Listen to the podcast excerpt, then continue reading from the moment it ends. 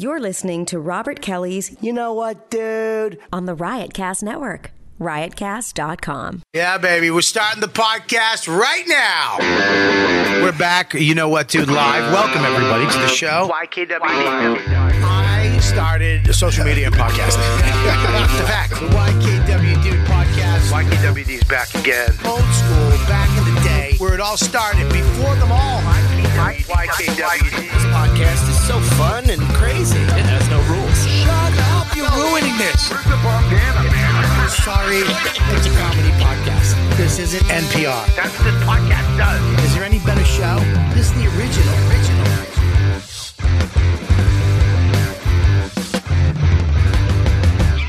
Unmute me. Welcome to YKWD.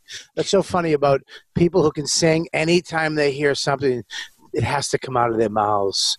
And it, whoa, whoa, you had to do that. It was inside you, Gabby. I'm a I'm a musician. I'm a pop star. Mm. It bothers me that the guy who makes the most money right now has the worst background. Yeah. Horrible it- lighting. I keep it real, Calta. I keep it real 100%. Sorry, I don't have shitty. I don't have Bobby's coming out of surgery lighting. You can only see Bobby and nothing around him. Did, Why you gonna they, trash me? they I have to didn't take it out? I didn't I didn't fucking do anything. you know why, Bobby? Because yours Yeah, is the best looking.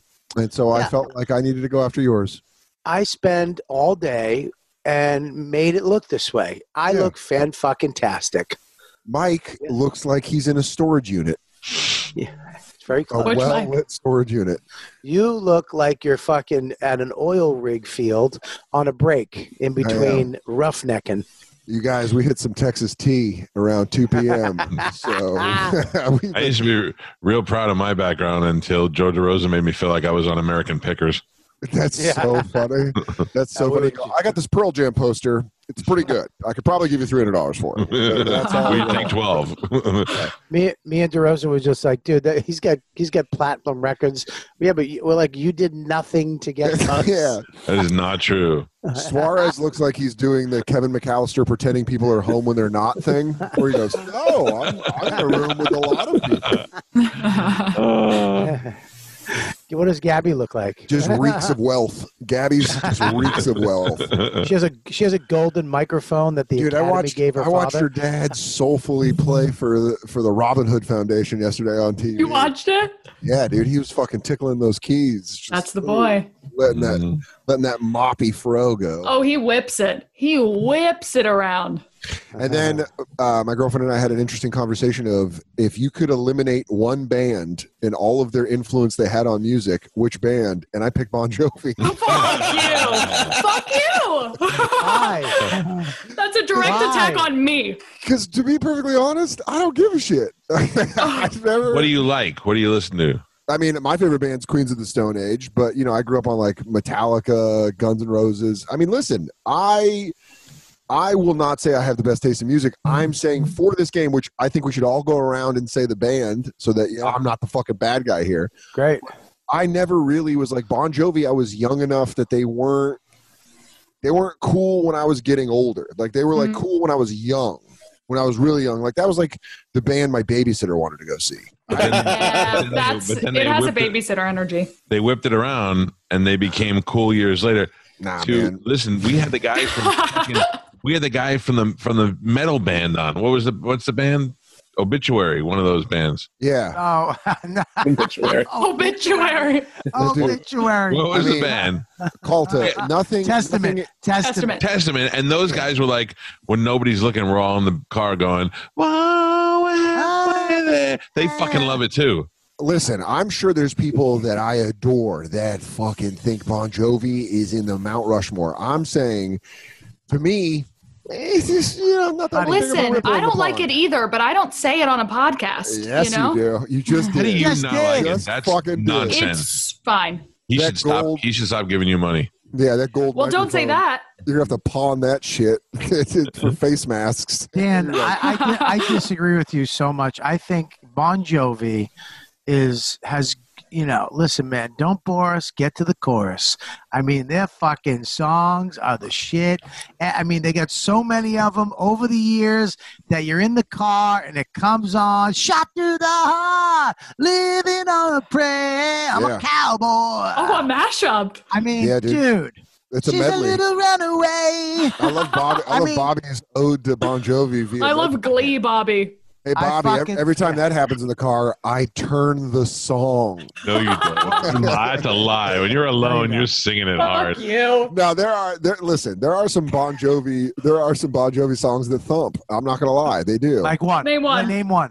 Uh, I'm a cowboy. Is that him? Why is that And wrong. Next. Listen, Chop I'm I'm in a band.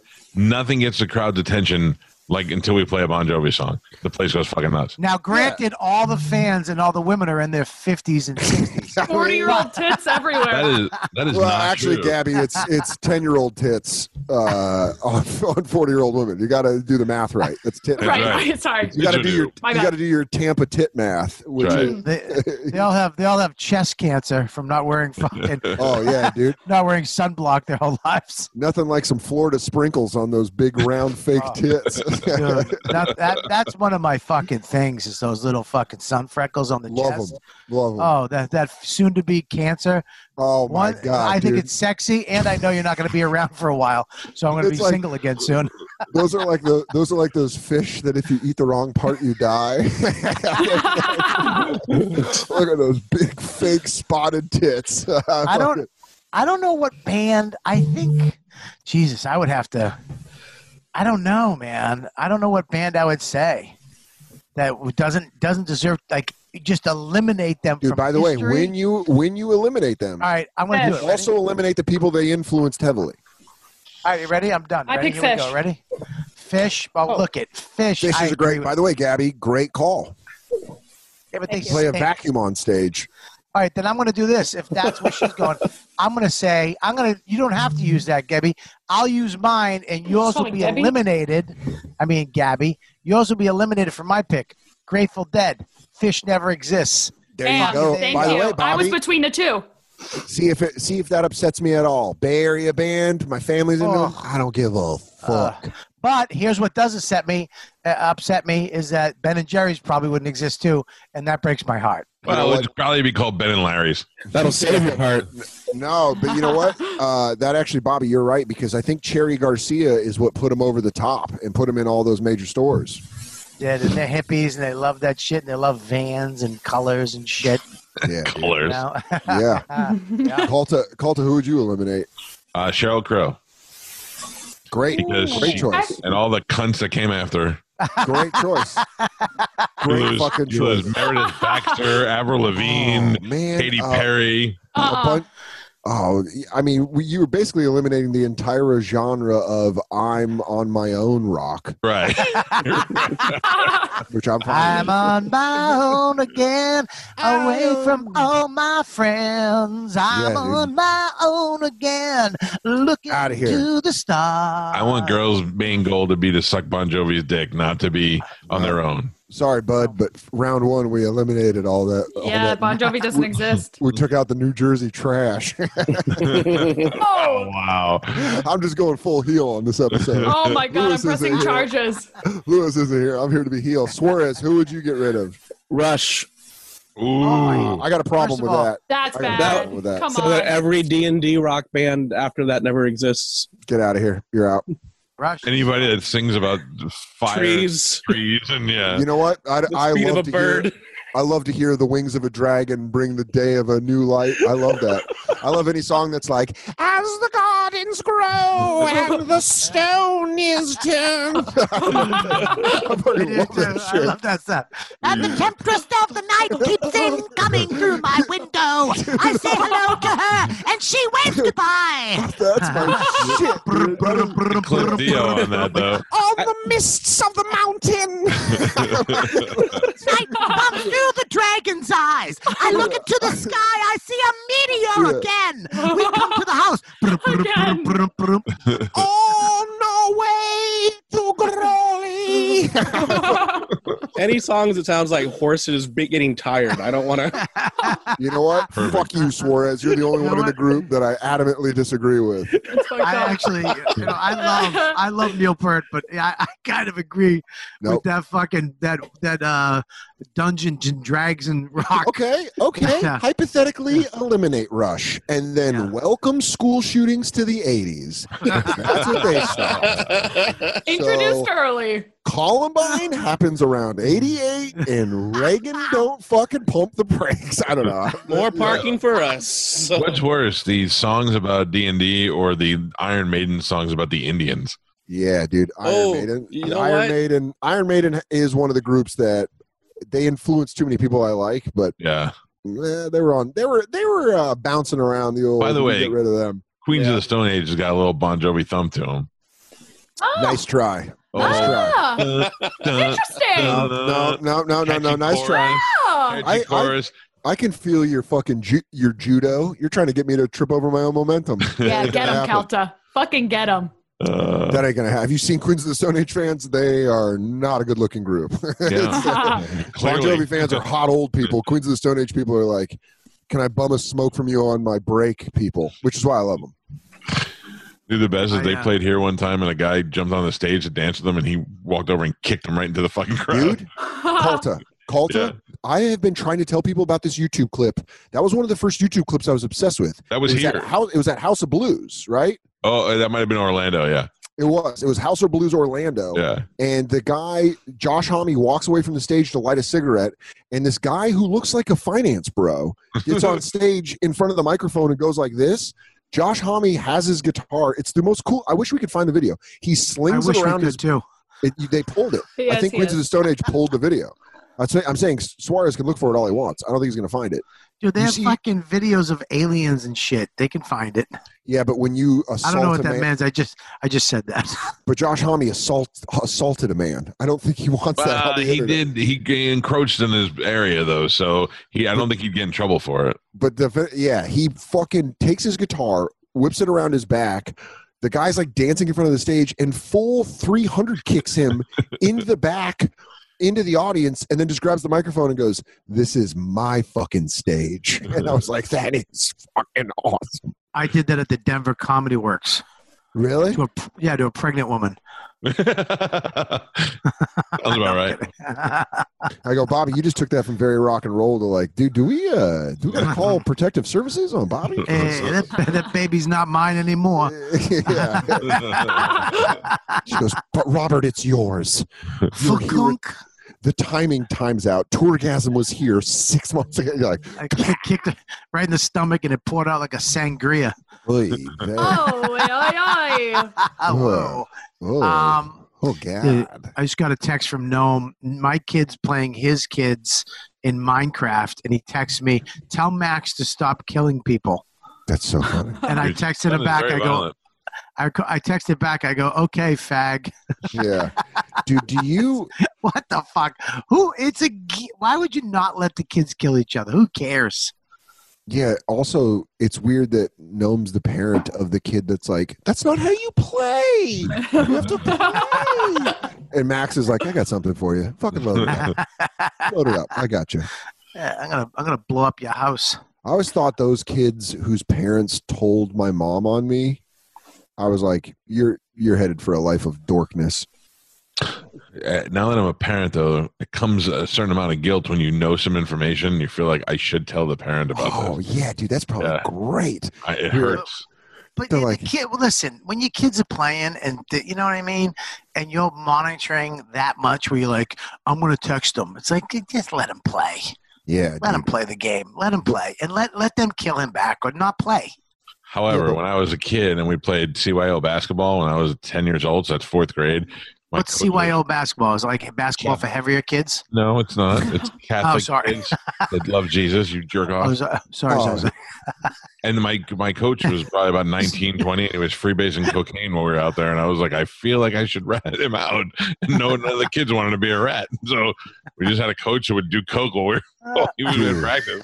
What a way! What a motivator that guy probably was. He's like, you guys got to run. You guys got to run. You got to understand right now that we're all running from something. We're all running from something. Yeah. Uh, speaking of running, I think those cops are stopping because I stripped an electricity box of all of the fucking. I need you to run, and I need you to take that VF VW apart right now. Also- take that apart. Feel free to bring me uh, some of your mom's jewelry to practice. You know, maybe let me see some of the earrings, some of the bracelets you guys got. You know, like, I feel like really. Fuck, you guys, you guys ready to play the Falcons? I, I heard they've been listening to my phone conversations. I feel like they're outside my house a lot. Um, my uh, Danny boy. So tell me about. I haven't watched an episode of Billions. I haven't watched it. I'll tell you why. Before you get crazy, No, I'm not. I I, I want to save it up. yeah, I, I want to watch it. I want to watch it all together because when I've been watching every season every week, and I get fucking. I can't do it anymore. I don't have it in me to wait. So I Ah, need to be able to I need to be able to juice up on it a couple episodes and then you know what I mean? Like I can't watch one and then wait a whole fucking week. you know what's crazy? so I'm- we, I, didn't, I, we didn't yeah. get to film the back half, so it's only the first seven episodes of the twelve episode se- series. Are Like, you kidding 12 me? Episodes in a season, and we yeah they shut us down after episode seven. are you gonna are you gonna do what fucking uh, uh, Danger Force did on Nickelodeon and film an episode from home? If they do that, th- no, they're not that dumb. They're not that dumb to to blow it like that. I'm Well, wondering.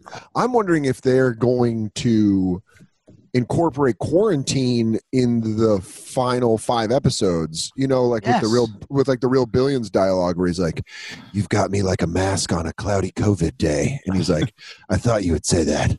Well, I'm the I'm the medicine you need. You know what I mean? Like, I wonder if they Yeah, the last TV scene is when he goes like this. He's like, I got you.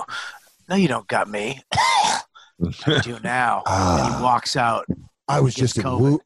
He goes, I, I sold Wuhan short. I released you the got the virus. first bat sick. I am the I am the captain now. Can they not use that? Is that not one they could use? Yeah, they. I think they're. Uh, I think every TV show is going to have to reference fucking quarantine now. well, none of it's a vampire show. True. True. right? Or You space, the future, anything in the future, they don't have to reference it. You make it or or a his, historic piece. God damn it, Bobby, Yeah. you're just poking holes in this theory. or any sitcom on TV that doesn't No, is not a reality. Are you kidding me, man? Sitcoms will be fucking stretching for COVID jokes. They actually they did a show, Max's show, uh, Danger Force, which is a kid show. They did the whole episode on like Zoom. Ow. And I told, I told, they just did this. So they had their lines, and they just, they probably did their lines together. So they all had their phones. They did it on headsets and shit, like you know, earpods, and they did the whole episode. They just acted their scenes right in here, and the guy edited it together, added a sound bed, put edits in, cut it, blah blah blah. And I told, I want to write uh, with Feeney. I was like, we should write a mystery, uh, like a, a mystery drama on Zoom, where we all come into a Zoom for a podcast, but people slowly start getting killed. Like, and but you That's film, good. you film, we film the other part of it. Like, you would Like be like, hang on one sec. What? Like an Agatha Christie, Yes. a lot of different characters. Hello, Yes. I'm Can I somebody. be? Can I uh, always You- be you- the count? Can I always in your uh, in your episodes where they're like, Yeah. "Oh, look who's here! It's the count," and I go, "There's been another murder." You, yeah, I'm always, who did it. I'm the, sh- I'm the Japanese chef. I like it. Yeah, dude. Let's get you If you're- if canceled. you're a Let's get you monocle- canceled via Zoom. If you're a monocle, I'm Derby. Finally. So, so you Derby's don't, fair. you don't know. What are you eating, Gabby? Cough drop? Oh, do you have COVID? No. Why you got a cough drop? Got a little cough. Why are you coughing? What are you Allergies. coughing? What are you little allergy about? cough. Why do you got Little pollen cough. How much? How much you coughing? A little, just occasionally. Can you taste? it? that made me cough. Look at Bobby with the cigar, dude. Yeah, no fucking. You looking no, like a full fucking Boston bookie today, huh, bud? That's Mhm. right, you cocksucker. Listen, you got fucking, you got a You buck go, and a you half on the go, pats. You fucking short the dogs. I fucking eat. That's how it works. Yeah, I don't know. Um, I, I don't know when they're going to film. To answer your question, I honestly don't. So I should probably not fucking wait, and well, I should probably slow roll this. I would slow roll it. Now, how is this uh, compare? Rate this season out of all the seasons. What is it? I mean, the end of the season was supposed to be like the biggest holy fuck moment of the whole show. So I don't know.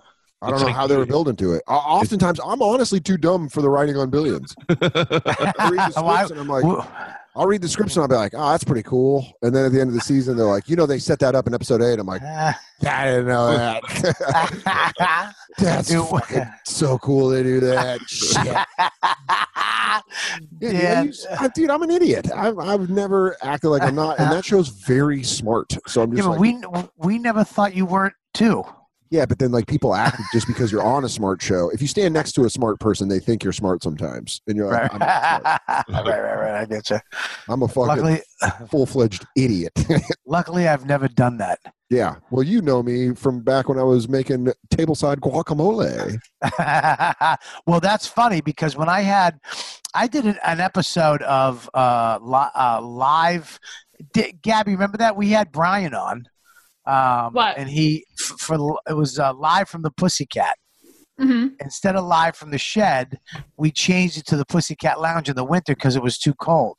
And Yeah, We had Brian on, but Brian showed up and he didn't. He thought it, I don't know what he thought. He was coming on my podcast or something. He was confused. He confused. showed up and he saw cameras. He's like, I can't. Fu- what am I? What is this shit? and I'm like, it's my. He's like, yeah, I can't. What the fuck is this? And I'm like, yeah. dude, uh, you know, whatever, whatever. We worked it out. We wound up sitting down, Who is it? and I Brian Brian Koppelman. Koppelman, the Oh. creator of, just of a Billions. c- sweet guy and a very talented guy, very smart Crazy, guy. dude. That guy has And- lived a crazy life. Yeah, crazy life. Well, I talked to him. I just wanted to talk to him about writing. You know what Sure. I mean? And um, I claim you as mine. I I I made Yeah, And he was like, not true. I go, you found him because of my podcast and because of me. He goes, absolutely not. He goes, yeah. we used to go to his restaurant. Yep. And he used to wait Shut on us. I and we love. and you did we open loved it. mics together. yeah, I did open mics with with Koppelman because he was like uh, in 2007 when I moved here. He was uh, he was doing open mics every night, and I met him. And I thought he was an open micer. I just thought he was like, you know, you see fucking wild things in the New York comedy open mic scene. You see Uh-huh. people where you're like, oh, you just came off the street just to get off the street. That's and you're just waiting for your name to get called out of a bucket. You don't see like, it's not like comedy clubs. Even when you start working comedy clubs, and there's like an MC and a feature and a, and a headliner, and there's like a whole hierarchy, and they're like the way it works with the managers and shit. New York comedy open mic scene is a zoo of people, and I met a couple people when I first moved to New York, and Brian Koppelman was one of them. And I thought he was just a regular dude. He had like a big beard, Yep. and he would always like wear these Jordan sweatshirts. And I was like, oh, this guy's a fucking uh, dad. I thought he was doing it because it's like you see a lot of guys that are doing it to get away from their families. They're just like, I fucking, my family's fucking nuts. I'm going to be a comic. But Koppelman, like we would talk about it, and I was like, oh, this guy, like he knew comedy. He was normal. He was like semi normal. And then we went to this really shitty show at Bar None on, um, I think it's on Second Avenue or Third Avenue. It's on Third Avenue. And we would go in, and I'm like talking to him, and he's like, "Yeah, I got to go to L.A." And I'm like, "Oh, cool. You going on a vacation?" And he goes, "No, I'm uh, going there for work." And I was like, "What do you do?" He's like, "I'm a screenwriter." I was like, "Oh, sure, sure, sure, sure. Yeah, I'm a screenwriter too. We're all screenwriters. I'm an actor. I'm a fucking director, maybe. I don't know." And I'm like, "Cool, man." Um, he's like, "Yeah, so my movie." I got to go out to LA to like do some stuff with my movie. And I was like, cool, what movie? And he was like, Ocean's 13. I was like, oh Oh, yeah, okay, fuck. And then it was like I jokingly told him, I'm like, I thought you were a construction worker, Yeah. dude. Can we just pretend you're a construction worker? And he was like, Yeah, cool, if that makes you feel better. And then him and David Levien, the other co-creator of Billions, their office was near Dos Caminos. So they would come Dos in Caminos. Dos Caminos, they'd come in and watch me melt down during a lunch service several times. They came in and saw me like sweating and being like, "This fucking job, fuck all these people." And they're like, "Yeah, yeah dude, our guacamole never got to the table." I'm like, son of a bitch, and then it's his back. But it was it was crazy because he never was like, you know, when we met, he was doing it because he just wanted to do comedy, and also he was writing and it like helped with his writer writer writer's block. But he was like a guy that once we met, he was just like curious to see what it's like to go from like open mics to like check spots to guest spots to like getting spots in the city. And he was like, I I would check in with him once in a while. But it was funny because he told me he goes, Bobby Kelly claimed you, and then I had to prove that I knew you longer than him. really really fucking bothered me dude it really bothered because i was like you know uh, you're my you're one of my successes Yeah, because i started social media i started podcasting i started a lot of this stuff What And? I- don't get credit. Started social media. I Yeah. started social media. We have um I gotta do an ad real quick. Let me get this ad out. We'll be right back after this uh this message. That's right. It's time for some ads, but these sponsors are my favorites. Uh you know, it's it's time in your life. I know a lot of my fans, yeah, you have some kids, you have some friends, or you're just single dudes in your mom's house. Uh, but you know what? Bringing comfort into your home is the ultimate for self care. And now more than ever in this pandemic, we need some uh, self care. It's important to take care of yourself and each other. All right, so put yourself first, put your comfort first, like with new bedding, long wear, towels, and more. Home of the internet's favorite sheets. You know who they are, Brooklinen. They get over 50,000 five star reviews and counting. They're starting uh, this weekend. Brooklyn is kicking off this summer with an event you'll want to get comfortable with. Get everything from bedding, towels, uh, and more at a savings you won't believe. It's crazy. I love Brooklyn. I have them in my house. I had to buy an extra pair. I paid for them because they're so comfortable. It's unbelievable. It's hard to imagine a summer stuck inside the house. But if we have to do it, keep everyone safe. Want to be comfortable? You want to be comfortable as possible. That's what you want. And that's where Brooklyn comes in. Softness, comfort, essentials to help you relax. Brooklyn has it all. Brooklinen.com is the perfect place to find the comforts of home. And they're so confident in their products, their sheets, comforters, long wears, and towels. Comes with a lifetime warranty. That's right, lifetime warranty. Memorial Day event kicks off this weekend, and you don't want to miss it. If you're a fan of mine, you want to go buy some of these sheets. Get a pair for your girlfriend, get a pair for your bed, your mom, your dad. Right now, people are sleeping, they're in their house, they got all kinds of towels. All this stuff matters. You're home every day. So it's an easy way to get this into the summer with big savings on sheets, beddings, towels, long wear, and the newest Haman, Hammam, is it Hammam?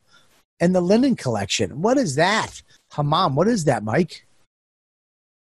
I'm not sure. Well, let's find out. Linen is so amazing. Do you ever wear linen, Mike?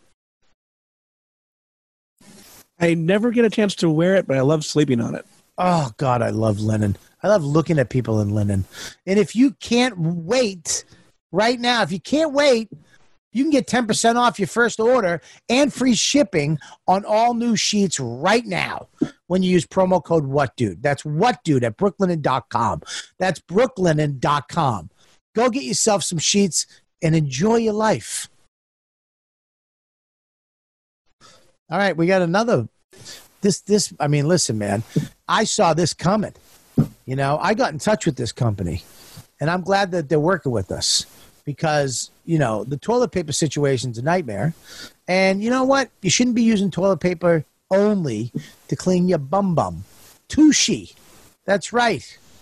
Tushy is the best company out there.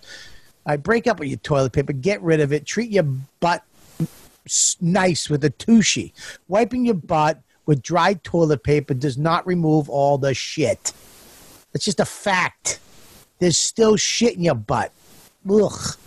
If you got poop in any other part of your body, would you just wipe it off with dry paper? No, you wouldn't. If you had poop on your face, your arm, your tit, would you wipe it off with dry paper? No, you take a shower. You take a shower. Water cleans better than dry paper. That's it, my friends. That's a fact. Okay. Thankfully, there's now a sleek bidet attached. Everybody thinks bidets are these big things from Japan and they, they cost $10,000. No. There's a nice little thin one. It attached clips right under your existing toilet. It sprays your butt completely clean with fresh water. It's called Tushy, and it's the best thing you can do for your bum. Okay, Tushy sprays directly in your ass and removes the poop completely. So you aren't sitting on bacteria that leads to nasty things like hemorrhoids, yeast infection, UTIs, itchy asshole, the worst one of them all, and skid marks. Oh, Look, Tushy sprays your ass with fresh water. It's not toilet water either. It's coming out of right out of the wall. The same water you brush your teeth with, you're wiping your ass with. That's why America's great. Tushy connects to the water supply right behind your your uh, your before it goes into your toilet. Okay, it's the same stuff you brush your teeth with. All right, wet wipes are worse than the toilet paper. They're terrible for the environment. They clog up your hole. Three fifty it cost me to get a guy in my crawl space to clean out my pipe because the toilet paper clogged with the, the uh, baby wipes clogged everything. They call anal. They cause anal fissures. You don't want one of those. All right. Look, you, I'm telling you, an anal fish is a nightmare. I know somebody who had one. All right, it's only seventy nine bucks. That's it. Under a hundred bucks. Under nine. Seventy nine bucks. Go to hellotushy.com slash what dude. Hellotushy.com slash what dude and get 10% off your order right now. Just go. I use mine. It's a gr- I got one for Keith Robinson because he had a stroke. You can, you know what I mean? How do you wipe your ass? You don't. You can't do it. Good. It's good for him. It's a, it, they have a couple different brands, but it, you un, it's so easy. Unhook the thing on the wall. You put the T split in. You hook it back up. You hook up the Tushy. You plug it in. You're done. 79 bucks. You're in, you're out. You got a clean asshole. You feel fresh, and you don't have to worry about these people price gouging toilet paper or taking all the toilet paper. And you have a cleaner ass than you did before. Tushy.com. Hello, Tushy.com slash what dude. Again, hello, Tushy.com slash what dude. 10% off your order. Go ahead. And, uh, Great. and then, uh, hey, we got a special guest that just came in, Danny Soder. I saw. I just saw the name on the thing, and I was like, "What?" Mike, you want to introduce our special guest? I question your uh, attire this afternoon. Why? It is pretty aggressive, Calta. I didn't even think of that till It's now. harsh. Why is it? Uh, Dave, Why hit is it- start video. David, turn on video. The video. Let me Bottom see. left. Looks like a My camera. mic's still fucked up, Bottom left. Gabby? Yeah, Let's see. Right. A little bit. there. Is Hold it? on. Yeah. Sounds tinny. Oh, hold on. I got the music going. I got to turn the music off. Dude, fucking a. I like this. I like an entrance reel. Sorry, yeah, yeah. partying my ass off. You guys Theme hold music. on. Okay. So You see it? Start video, bottom left. there ain't shit on the bottom left. Are you on your phone or your computer? No, on my iPad where I, I did one this morning. So. So. I forgot how to do it since this morning. Mike Calta, but the only thing on the bottom is that. So, but here I'll leave and I'll try it again. Okay. All right, come back. We'll talk shit about you while you're gone. Perfect. leave. Now, what's weird about this is that uh, I Gabby's dad has been friends with Dave for a long time, and I've I literally think, known him my whole life. and I think That's I met a very young Gabby at one point. That's Gabby? crazy. Yeah, That's crazy that that's the mutual friend. right. And Gabby, we again, back? Is that better? And, and No. then Bobby gets no credit for connecting Calta and I, Gabby. I, oh, I get absolute credit. I connect the world. All right. well, That's my that like that might be hard. my thing on my No. headstone. Connects the world. connected. Uh, if you whatever you liked in your life, he had something to do with. Dude, Bobby, if that's how they start diagnosing you with CTE, hell Oh yeah. There he is. Look at that background. What's up, fucker? Now oh, we hit- can't hear you. Oh, Your video is good. Your your your sound is muted. But hit hit the. We can see you, but we can't hear you. Which means we can talk as much shit to you as we want. No way, man. that Can't answer can us hear, back. he can hear can rem- us. You And just- my Red Sox. He Don't disconnected the audio. What's that? He disconnected the audio. Like that's Oh, you not just got to even. hook your audio back. Oh, look at that pool. table. Oh that. yeah, pool table. Oh, We this just heard him. got I a- just heard him. He's got a billiards room. He's got a billiards room. That's when you get money. when you can play Yeah. pool. You got enough room to play pool all the whole way around the pool table That's where you have your without private. smashing into a lamp. That's where you. That's where you have your uh, private conversations is while you're shooting pool. The first thing he had that I was very jealous of was a urinal Yeah, that's pretty. in pretty. his Cool. house. That was awesome. Did you ever get it? Oh, he You left ever- again. Did you ever get That one? is a Colt, I feel like you have a urinal in your house. Uh, I have a bidet. I have no urinals. Okay. Let's, Yeah. let's I didn't build. I didn't build this house. I bought it from a previous millionaire. That's so badass. he, uh oh, here we go. Here it comes. All right, we're back. Big Come We're on. back. We're gonna do this. I feel like every We're time back. he We're leaves, back. Bobby should have to take off the jacket and then put it back on again. You know? okay. Is he back? Okay, he's back. Okay. Okay, let me ask you something. I got you guys with the picture, but then uh, then I did the other one. I saw everybody, but I couldn't get uh, sound. This is so weird. Now we could hear you, but we can't see you. Yeah. Mike, Mike, you near him? Go to his house. Post asked you to start your video. Okay. Yay! Hey. There you go. All right. Look at that shit. Hell yeah. Hi, Gabby. Hi, I miss you. I miss you too. You're doing great. Thanks. You're crazy. I loved your makeup bit. Thank you so much. It was psycho. The human acne or the adult acne, Uh huh. doing all that. Uh huh. How you doing, David? I'm great Robert. I- I'm Robert. That's uh, that's Dan Soder, and up in the corner, the the uh, guy that looks depressed. That's Mushy Mike, our producer. How are you? Kind of look like a Cowhead. Always Easy. What's up, buddy? Hi. Not bud. How you doing? Are you ever worried that your house is gonna catch fire and those guitars are gonna go down? Well, right behind those guitars is the canyon. Well, the backyard, then the canyon. It's like an inlet, and then it goes into a big canyon. That fire happened twice. So all those guitars behind me and everything in this room, I took out and put them in the put them in the truck. I called like five of my buddies that live about 15 minutes down the road, and they came up and we loaded every car and truck and got these guitars out and all the other shit. So it was crazy. that is insane. Wh- What's the most expensive guitar you got behind you? Um, probably the the Les Paul that I have right there. Dirty. Six or seven Les What is Paul. It's right in, How- it's how- right in the middle. Next to the, How much is it? What is it? Um, I don't know. Uh, so, um, what you call it? Uh, Kevin Buell, uh, Springsteen's guitar tech. I showed him it. He says it's either worth about six hundred or three hundred thousand, but it's signed by Les Paul. Um, I had, it was Carlos Santana's first guitar, and the show we went to in Tampa uh, years ago. Uh, I think um, I think I went there with Coney and somebody else, and I presented it to him, and I asked him, "Was this your guitar?" And he picked it up, he played it, and he looked at it, and he's like, "What was your story?" I said, "Was this your guitar?" And he goes, "Yes, it was." I said, "Would you like it back?" He goes, "Enjoy it." I Oh, said, "No, wow. I'll trade you for any guitar that you play tonight. Keep take your guitar back." And so he signed it, and then he says, "Do me a favor, one more signature on it. Get Buddy Guy."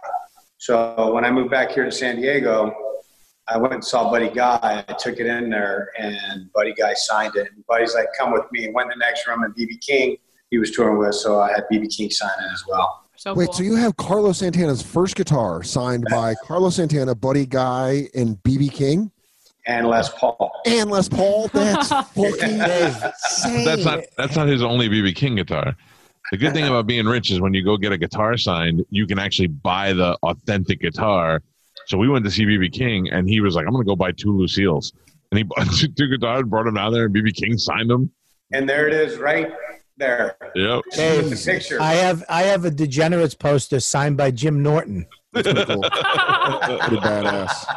I like you were going to say Ron Jeremy. Yeah. it's close. Pretty much said, "This is David's jacket. I bought this off eBay. This is when he played for the Red Sox. There you Cost go. me a hundred thousand dollars. That's not true. Still can't, still can't button it. I know that. I got triple X's in here. That'll fit you. You don't understand. When he lived here And he like normally when your friends ask you to help them with something, you're like, "Fuck." When Dave's like, "Hey, you want to come over and help me clean my office?" I was like, "Fuck yeah, I do," because I'd leave there with about fifty grand worth of autographs and shit. it was awesome. Dude, yeah, that's gotta that's gotta be fun junk that you throw away. You go, Well, you know, hey, this is a, from a perfect game when I was with Toronto. And you're like, oh fuck, that's incredible.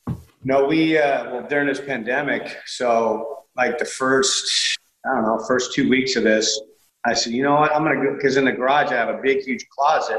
I just throw all my crap in there, and so Nina's like, let's go through everything. So I took everything down. I have like five, six shelves all the way up, and took it. I found stuff from back in the 80s when I was in the minor leagues. I was like, oh, geez, mm-hmm. I still got this. It was unbelievable the shit that I had. So what we did is we just we itemized everything, logged it in, all the bats, everything, all the gloves, jerseys. I got so much stuff. It's ridiculous. What's your favorite jersey that you have that isn't yours? That's not mine. Yeah, like that's not that's someone you Um, played with or just I have someone- I have Babe Ruth's jersey. wow. Come on. Have you heard of him? But you have Dave, you also have Babe Ruth's hat that you wore in a game, and Torre told you to take it off, right? Yeah, I, I, I sold that when we had the fires here. I sold that, put it in an How much? auction. What? How much did you get for that? I don't know, like like almost six hundred grand, You bought it for Yeah. like thirty, though, right?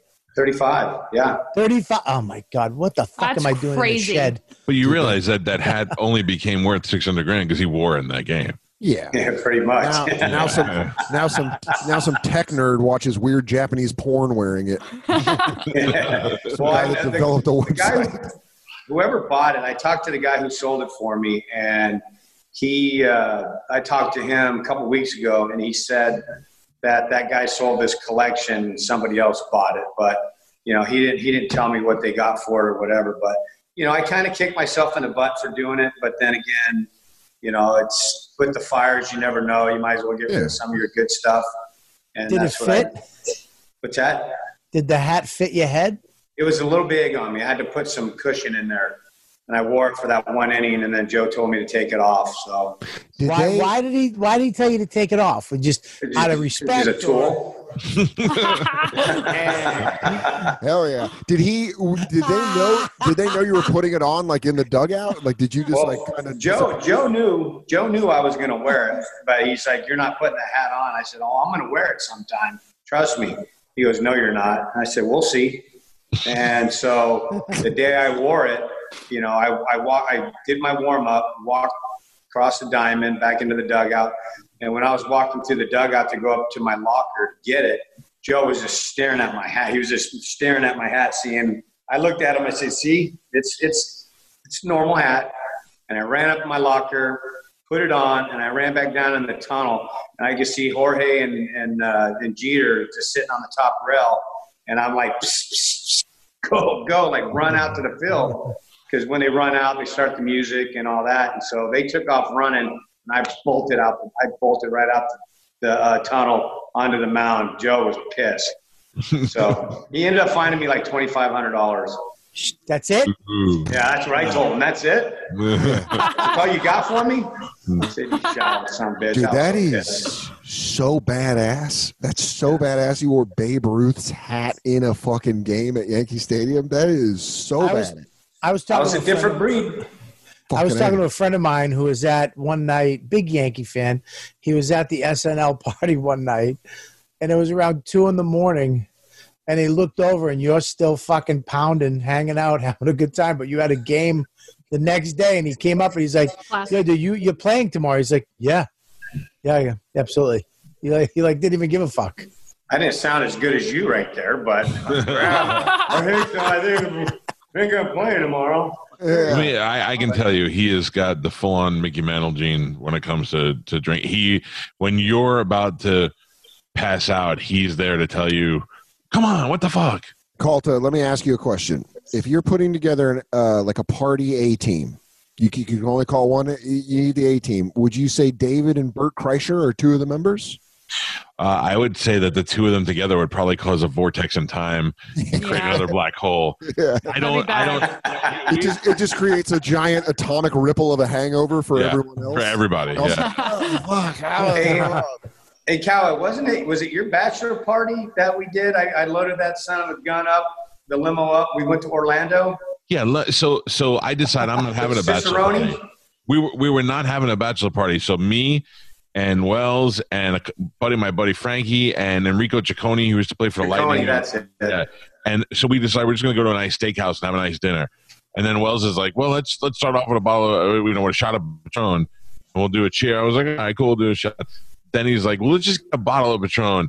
Now we're all drinking full glasses of Patron while we're eating. And in the middle of dinner, Wells is like, "We should we should go to Orlando tonight, which is an hour away for no reason." And the next thing you know, a limo shows up, and we're pouring into the limo going to Orlando. And no fucking no, plan to do this or nothing. Now we're in Orlando, and we walk into this bar because there's a band playing, and they're shaving the drummer's head while they're playing with a buzzer. And Wells goes, "I'll give you ten grand if you go do that right now." And she goes like, "I'll give you ten grand too." And I'm fucking poor as shit at that time. I would have been like, "That's twenty fucking grand." But imagine I have to get married next weekend with with no hair. Your wife was like, "Why the fuck can you do it?" I would I would have that's the shaved time to do it. I would have shaved my wife's head. if David Wells was like ten thousand dollars to go fight that band, I'd be like, all right, That I would have done. Yeah, that, right, that let's would have been fucking easy. go. I, I just- literally I literally would have got a manscape and right down the middle of my wife's fucking head, took all her fucking whole mane right off in front of David for twenty grand. That offer stands today, David. Yeah. Uh, I'm not raking in the money like I did back then, so it's all right. So one of those guitars, you'll be all right. I love that his True, background true. looks like a fake background. It looks like it looks like it looks like a green screen. Dude, honestly, if No, you- we, Thing. We honestly, can move it around. We can. You got. I got my uh, live at Budokan up there. My Rick Nielsen It's amazing. uh, poster. Then you know you got Jerry Garcia. Honestly, if it, if you look at if you didn't know who David was and you just saw this, you would think we're interviewing a Hard Rock Cafe manager who's just like telling us how they're getting No. through the quarantine. I, So he goes, "Well, uh, we can't have in-room dining, but we do do delivery." And it's well, I did during, during this pandemic. I did. I did the uh, my my vault with all the baseball memorabilia, and then I would do segments of that, just break it up because you know who knew how long this was going to be. If I would have done that, I would have just showed little articles at a time to keep going. But then I then I kind of built this room up for everybody, and and then I end up showing the this room, this whole room, because I got I got shit all over the place in here, that's fucking. which is pretty cool. Some really unique stuff that I have. Um, but you know, Gabby, I don't have any. Uh, I don't have a full Bon Jovi. I got your dad's guitar that he got me and signed, but it was one that he was playing and, and writing music on it. But I need Oh, some yeah. Bon Jovi stuff. It's crazy you don't. Well, it's, I it's know. Just come over up- and steal it. Get everyone really hammered and start stealing shit off the walls. it's funny That's that true. You, you, you bring up the uh, Bon Jovi because Dan Soder uh, said that uh, if there was one band that he could get rid of, it would No, be Bon don't, Jovi. don't try to fucking don't try to cut my Achilles. I don't know. All right. What is it My called? point was- and my and and David's welcome to play the game. If you could eliminate, if you had to eliminate one band, and if you eliminate that band, you you eliminate all the influence they had afterwards. Which band would you eliminate? And I was honest, and I said Bon Jovi. Bobby, who did you say? What Bobby? a hate crime. I said the Grateful Dead. I'd fucking kill them all with my bare hands. I said Phish. Phish. Well, God, Phish would I die mean- if And then wait, who? Mike, who did you say? You said Uh, Sheryl Crow. Sheryl Crow, which was probably the all the- best. Cunts Yeah. That That, came that's a good one because I. That's a that's a great one. I one. met her. She was not very nice. She was, yeah. she was a Well, you have the you have the benefit of meeting. Not very nice. She was a bitch. Yeah, Yeah, you have the Plus she has that meeting most of mole. She has that. She has that mole on her chin. That f- just get it removed. You got enough money. Get that. F- it's risen. It causes a shadow. Calvin, you know how I feel. You know how I feel about risen moles. Yeah. you could tell the time off of it. Yeah, stop trying to be interesting with your fucking Sheryl Crow. Ugh. Imagine kissing it. Mm. You know, probably I went like one of the worst concerts. God, let me see what. Hall and Oates was one of them, and I liked their music, but man, it was such a bad concert. But Really? um, Whoa. I'm wondering who Hall and Oates influenced. Now, I'm But before that, I think you know what? It was Prince. I saw Prince, and I left after about 15 minutes. I left. What? Prince. But now I'm saying if you eliminate Prince, you eliminate everyone he influenced. So anyone after him, that's I'm a- cool with that. Yeah. Wow. That's a hot No. fucking take. Yeah. Going Where did you brown? see him? And that dude was amazing. And that he was amazing. He's unbelievable. But Yeah, well, yeah, then you, you I eliminate me, in- Dave, I think it was in you Chicago eliminate me. we saw because Prince influenced me, Dan. So if you eliminate him, I'm not here either, Dave. So I take Why, by it. being a pure How did Prince symbol? influence you? Look Bobby doesn't wear jeans with uh, butt cheeks in them. my dance moves, my songs, the way I treat people. Well, back in the day, he looked like Apollonia. So Yeah, dude, he was a soft, he was soft getting hammered angel. by by Prince. How cute! Yeah, I, I, I really did look like I did look like a little Apollonia back in high school. yeah. Coming out with those abs. Yeah, No when I, way. when I, I would say Prince is the most controversial take outside of Suarez saying Rush, but that's just because I love fucking Neil Peart. I love Yeah, Rush, he was he was amazing.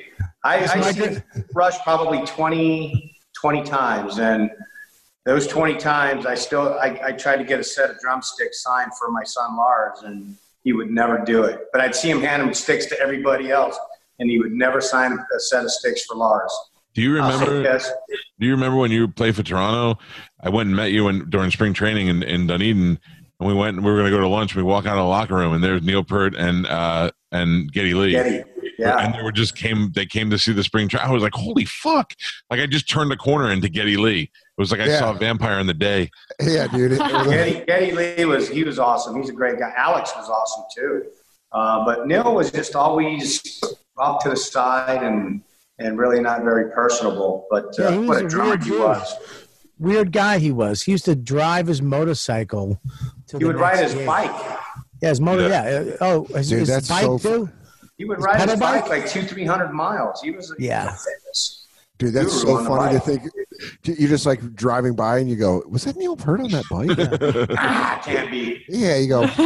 Yeah, Ow, he that was a tried. fucking- yeah, he- he tried to blow me behind a Marshalls once. Yeah. There's some homeless guy telling you he's Neil Peart. He goes, "Well, sure, I live in a drainage. That's where I get all the sound." That was, Oh, that was him. too I swear to God. Hey, That's what- not- let me what- ask- I'm Yeah. sorry. Go ahead, Mike. What Uh, else have you been say- fined oh, for? No, you go. All right, I'll. Your mic is Rock, so bad; it's hard to hear you. It looks like I'm blowing. I'm looking fucking. I'm just blowing black guys on the side. Dude, yeah, Oh, it's that famous sound- guy that you uh, yeah. that- that's going out there. The most famous, uh, the most interesting man in the world. Uh, Barry is his name Barry? I don't know, Black guy. but naked Bobby, your guy? mic makes. That- I guess he died, but He's been dead for a long time, and his Yeah. wife, his wife is really mad. And uh, this is a fun fact. His she goes, his dick wasn't that big. They made it big in Photoshop. She this this twat ratted him out. Oh, This twat ratted him out, and de- she could have just let him have it, but she had to take it away in death. she's I mean- pissed because she didn't get anything out of the out of the death. So Yeah. Yeah, she did. She got a really gaping vagina. that kind of that's kind of that's kind of a fucked up thing to do to someone after they're dead. Your ex, like if Jordan died and his ex is like Yeah. he wasn't even that good at basketball. You're like he was the greatest. Yeah, That guy was but the that's like greatest. if, if I died and then I became hugely famous because there was a picture of me with my fucking hog out on a Yeah. couch, and it got passed around as a meme, and you guys all knew that. Look at that. That's not Bobby's dick, No, but no. everybody thought I had a massive hog, and I could go down in history as the fucking bald guy with a massive hog. Dude, And then my wife is like, his dick was it was inside most of the time, like an innie.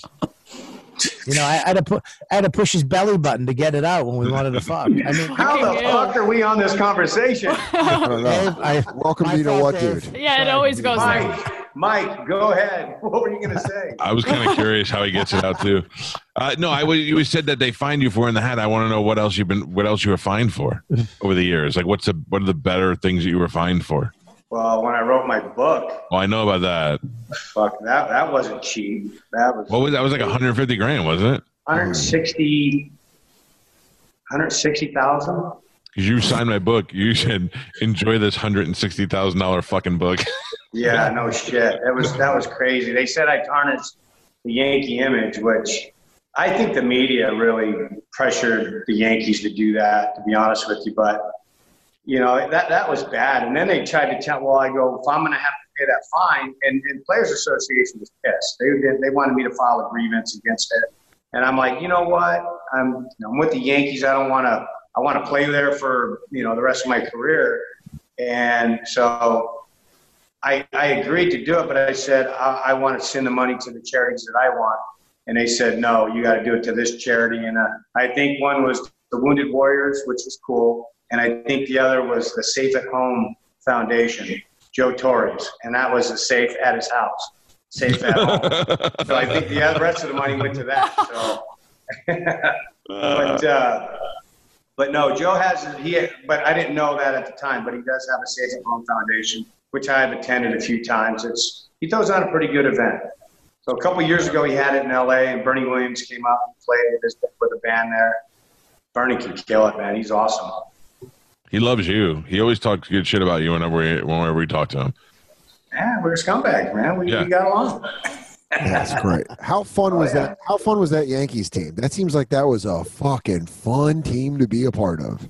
Well, it was it was it was insane. I mean, to me, it's you know every the success that we had, people wanted to be a part of it. So you were getting nailed left and right by with tickets and doing all that. And I remember, I mean, I gave everybody tickets, and if I couldn't find them, I'd buy them. But it just the team was so good. That's how we, you know, they they just wanted to be a part of it, and a lot of people were a part of it that year. I had buddies shoot that probably went to 30, 40 games at Yankee Stadium just to see the mystique and, and how good we were. It was it was that was a great year. That was awesome.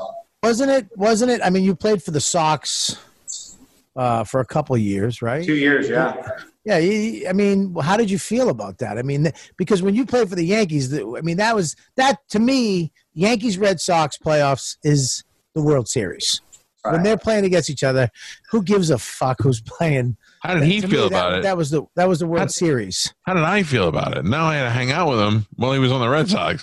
it hurt, it hurt me. No, it- you you. know what? It was a job, so I didn't mind it one bit. I mean, it's just when I when I left San Diego, our uh, Yankees, when well, when they let me go in 2000, in 2000 after 2003, I signed with the Padres, and for 2004, and we came in to play the uh, the Yankees in Yankee Stadium. I got a standing ovation. It was it was very emotional. Um, it just I even got a, a roll call from the Bleacher Creatures, which was awesome. Yeah, so awesome. then the next year I go to Boston. We come back into New York. I got booed. I got people throwing shit at me. Oh, it was like I was the antichrist of New York. I was like, "Whoa, wait a second! I just you just you just high fived me with being a Padre, and now Yeah, you're yeah. but that's the, the hatred that the Yankees have against the Red Sox. So it's like, holy It's mackerel! But I didn't care because it was a it was a job. I have to do my job. Yeah, And but also playing in best Boston was rivalry. Pretty cool. It was great, right? it also Loved it. Yeah, it shows wasn't bad. it also I mean, shows you you, how consider non yourself- how non-threatening the Padres are. yeah, I know. And everyone was like, "Yeah, fucking, what's up, David? Good job. Go get a contract." The Padres? What are we afraid of the Padres? I'm a San You know, no matter Giants where I went, no matter where I went, it was a job, and I had to do it. Uh, you know, the best I could. So, you know, I didn't discriminate because they're paying the checks, and you know, so to me, you, you got to be your best no matter where you play, whether you like it or not. Are you a Yankee or are you a Red Sox? What do you think? God damn it! I know. I just Yeah, wanted dude, to guy, ask. guy, guy's got a perfect game and some chips. He's talking about Joe Torre and Jeter, and you're like, Remember those fucking two years with Johnny Damon? What a fucking Dude, right good guy, huh? Dude, you were there right after they broke the fucking curse, kid. "What's Fucking. Dude, that's so funny." Now, now you got now you can brag. You got what three world champions now or Well, three rings it's, now? it's it, I tell you, uh, you know, people championship town. We won the you know the Super Bowls. The Bruins won. The Celtics won. The Red Sox won, and it was cool. The greatest thing, though, the greatest victory was 2004 against uh, the Yankees because the year before was a fuck fest too. I mean, I was on stage when he hit the home run, and we were out again. So the next year, when we when we came back and we won that. I mean, I don't think there's anything greater in sports for me than when we beat the Yankees to go. And then we, who gave a fuck about the World Series? We Was that that year that that shitbag Curt Schilling faked that bloody sock? Oh, fuck off.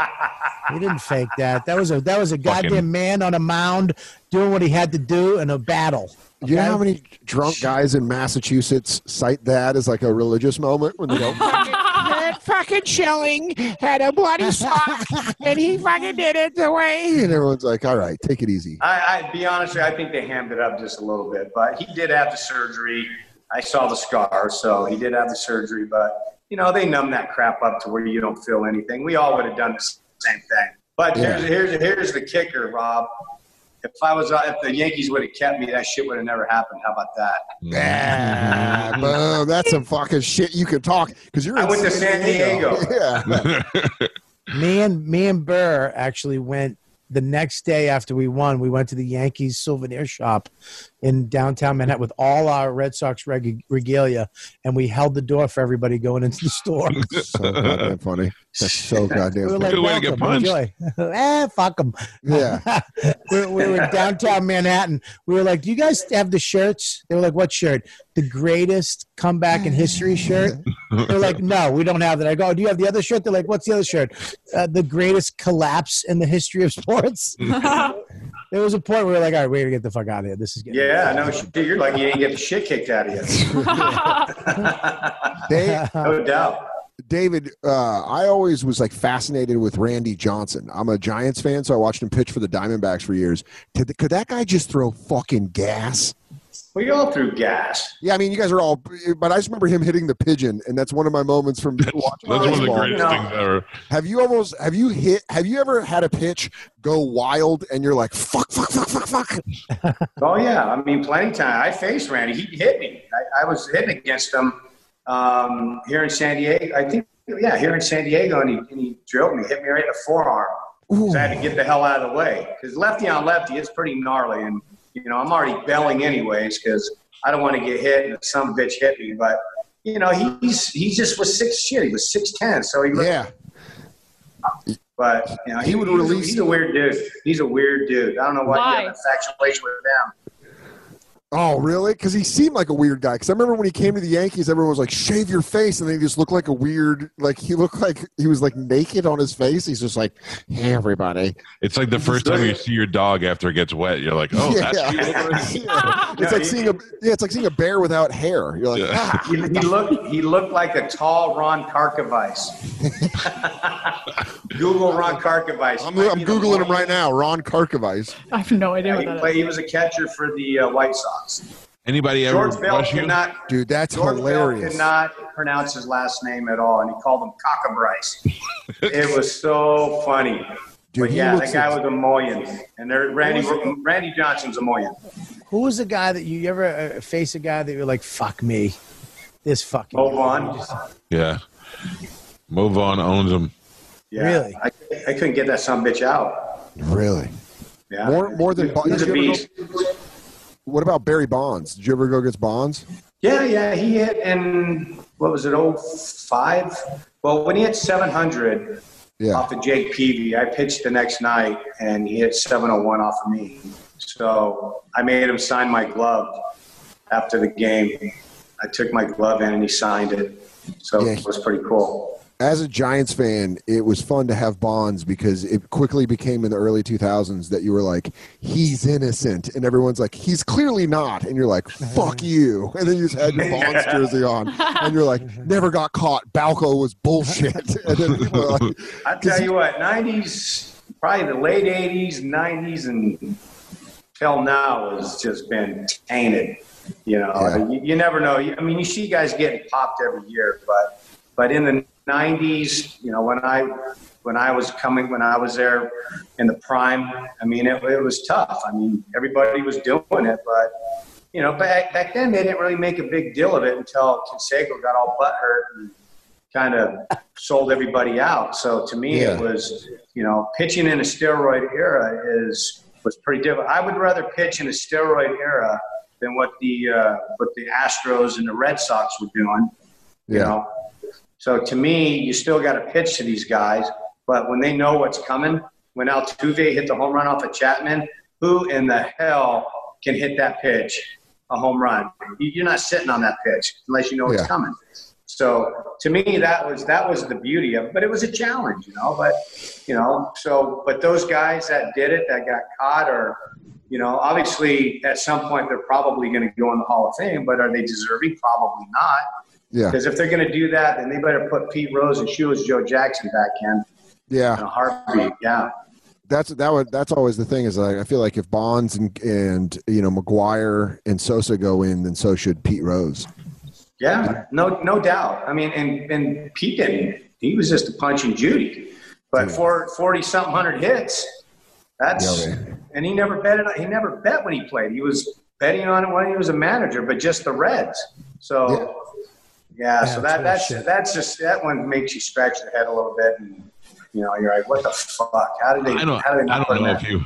I don't know if he wasn't betting. I uh, Al Michaels told me one time that when Pete Rose was playing in uh, Plant City for the Reds for spring training, but staying in St. Pete, they couldn't. Every time they would drive home, he'd have to stop at the highlight track and then at Derby Lane at the dog track because he couldn't pass anything that was taking action without laying a bet down. Well, that's you know he's got the fever, but you know to me it, it's the no-no when you're when you're managing and you can write the lineup every night. You know that that don't let him in as a manager. Let him in as a player, but not a manager. No. Hey, Dave, Hey, Mush, when do you, you when- shut up. He's so much at mush Al's doesn't even know you pressure. said You anything. got us on mute. No, he's just oh, a now mush. he got it. He's producing another podcast. He hasn't even been listening to this thing. You know, it's funny because I was watching uh, Karate Kid 2 today. That, that's He's Bobby's got real it right behind father. That's Bobby's real father, Sato. Right there. Yeah. Yeah. Bobby, Bobby doesn't want to admit he's Asian. He keeps telling everybody he's Irish from Uh, Boston, but he's Asian. I'm Italian Irish. I'm from Boston. I'm not from Japan. No, you're from Okinawa. Okay. There is no way. Yeah, you're right. He's right. You're from the island of Okinawa. There's no. way. I'm on Calta's side now, and I've known you for a while, Bobby. You are I'll definitely. I'll so, pay- Brian, did you ever run into Whitey Bulger? Ah, no. I, I look. I back then when they were there, I you just didn't go to Southie. You just didn't go there. You know, it was. We just watched dude. the, the would fucking- documentary on him the other day. Oh, they would beat the shit out of you just for going in there. You know, I dated a girl there once. Sm- I mean, fucking smoking hot girl, and I I dumped her because I couldn't take the anxiety of going to pick her up in Southie. And she always she always wanted to hang out and and like in front of her, her apartment building and make out. But back then, I you know I had a little tiny mustache. I looked like a Puerto Rican more than Irish Italian, and I'm kissing this Southie broad, this you know this redhead. I'm gonna catch a beat, and I I used to kiss her and get the fuck out of my car. I just, I just told her, I go, I'm done. I can't do it. It's too much anxiety dating you. One of your fucking brothers or cousins is gonna fucking stick a shillelagh in my ass. I'm not doing it. But, uh, but now it's all gentrified. Now it's all rich people. All the, all the, all the fucked up parts of Boston, Charlestown, That's what I was- Southie. Yeah, it's all. It's all. The only part left, but it still is North End is still Italian. It's it's pretty much a lot of Italian. Bobby, I was going to ask you, what was more terrifying, to walk through Southie in the '80s or Charlestown? For me, uh, Charlestown, because I mean, I got mugged in Charlestown when I was fucking eight. what? What? What? What did you have? By who? Yeah, Yeah. this guy Pot of was gold? fucking. Nah, this guy Yeah, he was dude. like, and it it wasn't even meth. or What did you have to give him? 80 Baseball cents. He took 80 cents. I had 80 cents. He took me and my friend at 80 cents. We were going to the mall to steal fishing lures, like because we wanted to go fishing. and he, we had 80 cents, and he took the 80 cents, and I, he's, and then I said, "Sir, could I please have a dime to call my mom to come pick us up?" and he he threw me a dime, and uh, I was like, "Thank you." He was a nice guy after all. Yeah. Charlestown Yeah, was no a fucking doubt. nightmare. Yeah. Charlestown's a nightmare. But hey, Dave, let me ask you a question. This, this is uh, when when does a like when did you know that you had the goods to play ball? Because that that's a fucking you know look anybody can step on stage and start comedy and do it and you know whatever but to play they baseball and to be That's an art. well well you haven't been to an open mic uh How do you know? but uh Have you? I have. You did comedy? Where? No, I've been. I like. I saw it just as a participant, seeing people, you know, for the first time doing additions and stuff like that. Here in Dude, San Diego, down in MPB, they used to have an improv down there. Dude, that's So they would have people come in and do that. But to me, it was that's not easy getting up and, and doing that. Yeah, it's crazy. Well, I mean, That's I mean, got to be such a not- mind fuck to be on stage at an open mic and you're like, is that David Wells? I want to know something. Check this shit out. So years ago, we're, we're in. I'm in Las Vegas going to see uh, my buddy Jason Scheff, who was the bass player for Chicago, and so they were touring with the Beach Boys. And I think they did a, a little residency at the Caesar's Palace. So I came in with my ex-wife, and we were hanging out. And Jason doesn't drink, so he's like he's been for a few years, you know, sober. And so we go to so we go to this comedy act and he's like, Hey, let's let's go to this comedy but then we're gonna go to karaoke afterwards and you're gonna sing. I said, dude, I don't sing. You got we gotta get I gotta get drunk if I'm gonna do that. So he just started buying beers, buying beers. and we went to this comedy act and it was uh, I think it was Donald Curry, I guess the guy who played Hanging with Mr. Cooper. Mark Curry. Yeah. Or Mark Curry. Curry, Curry. yes. Yep. Mark Curry and Hugh Fink. Okay. And Hugh Fink was a writer for SNL. And so we get there, and I'm already kind of buzzing up a little bit. And so Mark Curry's doing his thing, and then he's done, and in comes Hugh Fink. Hugh Fink, little, you know, Jewish guy, gets up on the stage, and he goes, "Hello, ladies and gentlemen. Good to see everybody here. I'm Hugh Fink." and all that. And I'm like, and I'm like, I'm already tipsy, and I'm like, Hugh Fink, Hugh Fink. I'm like, we're like three rows back. I stood up like a dumb shit. I stood up. I go, No. Hugh Fink on me, and I'll kick your ass. Yeah. Yeah. I oh, got. Oh, I, he proceeded to bury me the whole show. oh, he yeah. he dude. just ruined me, and I sit there like this with my thumb in my mouth. Everybody's mm. laughing at me, talking shit, and I'm just like, I felt about that tall. So fast forward, I'm in New York. You know, it's '98. I go to Saturday Night Live, and I'm, you know, I'm, I, I had full range of. Lorne Michaels gave me, you know, VIP anywhere I wanted to go. So I'm down. On the, I'm back in the like in the dressing room, just cruising where they do makeup and all this stuff. And in the corridor, this guy walks by me, and I look, and I go, "Excuse me, sir." And he stops to go. I go, "Is your name Hugh Fink?" He goes, "Yeah, yeah." And I said, "Oh my God!" I said, "Dude, I got a story for you." He goes, mm-hmm. "What is it? What is it?" He was all excited because he knew who I was. And, Yeah. and, and then when I saw him, I knew who it was. I said, "I went to this comedy act in Vegas years ago, and and you were on stage, and this dude stood up and said something to you." And you proceeded, and he goes, I know I buried that son of a bitch. He goes, mm-hmm. That guy was an idiot. I said, Hey, asshole, this is the idiot. And he looked up at me, he, he bolted right out of that room. I was gonna beat the shit you ran? of. He ran. Uh-huh. I was like, You gotta be So funny. And I, so I saw him That's later so on. I'm funny. like, No, no, no, no. It was all good, dude. I was hammered and I know better than to mess with a comedian. But then he, that year, he wrote, he did all the writing for the ESPYs. And that's when I won an ESPY that year. So pretty cool. But now we're friends. We're good friends now. So it's neat. But they look at just, uh, but I have to disagree with you because there's a lot of co- comedians that are have specials and are on TV that I don't think are that good, right? In Bobby, I'm baseball, on, Bobby, I'm on the fucking. uh, yeah. Well. I have to be honest. It's David Wells. Mush All mute right, I know to Dan be so he could get through this. what I'm saying, thank you, Gabby. Uh, what I'm saying is though, like baseball, to play professional ball, there has to be a moment where you know I got it. I'm going to do this. This is I what I'm going to do. And then- probably, I was probably like 10, 11 years old. I kind of stuck out like a sore thumb. In baseball, I played basketball. I played everything. Every sport I played, I practiced until I was one of the best ones out there. I remember getting cut, and I was so pissed off that I got cut. I said, I'll never get cut again. So everything I did, I, I did pretty well. But baseball just stood out like a sore thumb. And I could always throw the ball hard. From some the skinny runt that I was, I just I threw really hard, so it was kind of intimidating when you're throwing you know 10, 15 miles faster than anybody else your age, and it just kind of pro- progressed that way until I got into high school. You know, my senior year, I'm throwing like 96 miles an hour. Wow. So, but I think probably people really notice. They say you're going to go places. When I was like, like in in tenth grade on varsity in tenth grade, so they knew I was going to go then. I didn't I've been know, doing- but I've been doing comedy for 30 years. Nobody's ever said that to me. danger uh, ass. I'm still waiting for somebody to go, You're going places, kid. But the best is his upbringing. I mean, his his mom was hanging out with all the Hell's Angels. They were always partying. I mean, nobody. You didn't come from an athletic family. No, not at all. I Dude, that's I pretty had- Gifted. Yeah. Exactly. Just show up My and- girl finds show up. nuts.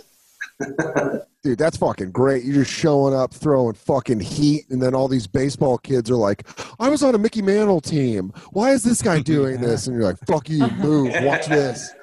you know what the cool part was you know when i was 15 16 years old in colt league um, this girl that i was going out with and my sister came to a game but these these trolls were just they were messing with my sister and my girlfriend and they were giving them crap well the game was about ready to start and usually down the third baseline because we were on that side that's where all the hells angels hung out and they'd always come to my game so which was Yeah. really cool and I, I would get 25 cents a strikeout and five dollars a win. So I had like 15 of those dudes there. I was making bank back Yeah. off these guys, and so they kept messing with my my sister and my girlfriend. So one of the uh, the guy, one of the kid, what kid I knew I grew up with, his dad was working the snack shack, so he went and told my mom, you know, because I'm pitching that game, and I just see like 10 Hell's Angels walk right in front of all the families, and they were sitting in the in the stands right there. And the Hell's Angels went up and grabbed these two dudes by the back of their thing and just took them behind, and you know, and the rest was history. It was great, and everybody because everybody was afraid of me because of the Hell's Angels. These guys were awesome, yeah. sweetheart guys. And after that happened, they were high fiving the HAs. They were doing everything, and they were like family. Everyone now, everyone wasn't afraid of me anymore. I was pissed. So, that cool story. Dude, that is uh, just as someone that's a loudmouth, just being at a baseball game and you're like, hey, fuck you. What are you? Your brother plays for the other team? Fuck you. Shut up. And then all these Hells Angels come over and you're like, what's up? Yeah. They look around. let, let me tell you, I, I had a, I was a little, I had a little bit of attitude just because of that. Because Yeah. you know, anyone mess with me, and I would mess with people a lot bigger than me. You know, you men, you know, you mess with me, my mom's boyfriends are gonna beat your ass. So, God and oh, by the way, he's a Hell's Angel. So that That's the that, last that thing. worked for a little bit. That's the last thing you want is someone in a vest to beat the shit out of you. Dude, You know, you don't want to get also- beat up by anybody, vest or no vest. You don't want to get beat up. It sucks. why didn't why didn't my mom date anybody in an MC? She dated fucking insurance adjusters. I had to deal with a guy named Randy. You were you were getting fucking your enemies chain whipped. That's fucking Well, awesome. Well, at least you could say you didn't grow up on welfare. That's true. You know what? Hindsight twenty twenty. Yeah. You know what sucks is when your mom hands you the food stamps and says, go to the store and here's the list. Yeah. You're walking up every aisle and you know everybody in the store and you're going, you hurry up and leave people? I, I I would be two, three hours because I didn't want anybody to know we were on welfare. Was your mom uh, when you when you got your first like major league check? Was that like a, a moment with you where you like call your mom and you're like, "Hey, this is we fucking did it. We're out." Oh, yeah. I bought her a condo. I bought her a, a car. I took care of her. That's that's fucking badass. I love shit. I love that She was shit. stoked. Oh, yeah. Instead of going you to know, buy Dan- a Bentley or something, you buy your mom. Take care of mom. Yeah, yeah, Dan is. Dan is on uh, the show Billions on Showtime, which is the hit show, and he you take care of your grandmother, right? Don't you take care of your Yeah. grandmother? yeah, I take care Yeah. of my grandma, and my mom. Yeah, he's, he's literally he's one of the greatest comics out there right now, especially on HBO Ah, on thanks. Billions. He has probably millions in the bank, but he has that No. couch in his house. Dude, this is my couch. It's also a futon, Bobby. This is my Bad. girlfriend. He my all his money, futon. all his money, he helps his grandma and his mom out. What a good kid. Yeah, people call you. Is there a lot of DNA on that couch? yeah, yeah, there is. It's been, it's been a quarantine. There's a. Let's not take a black light to it. No, don't even wash it. Just lay on that because whatever's on that couch is going to kill anything that's out there anyway. Yeah. You're right. See, that, yeah, you have the antibodies on that couch. Yeah, we've got the vaccine, and it comes from my loins, deep in my loins. I'd rather be sick. My loins. When are you uh, when are you coming back here? Well, I was trying to get there soon. I mean, when this, I left on Mar- Mar- March 20th when this thing really got out of control, you know, and I was, I was panicking on the flight home because there was barely anybody in coach and there was like seven or eight open seats in first class where Nina and I flew in and they let everybody, every seat that was in first class, they filled Oh boy. and there was nobody in coach, Whoa. and I was about I was about ready to go back and coach. I was so pissed. I was Yeah. paranoid. I was petrified.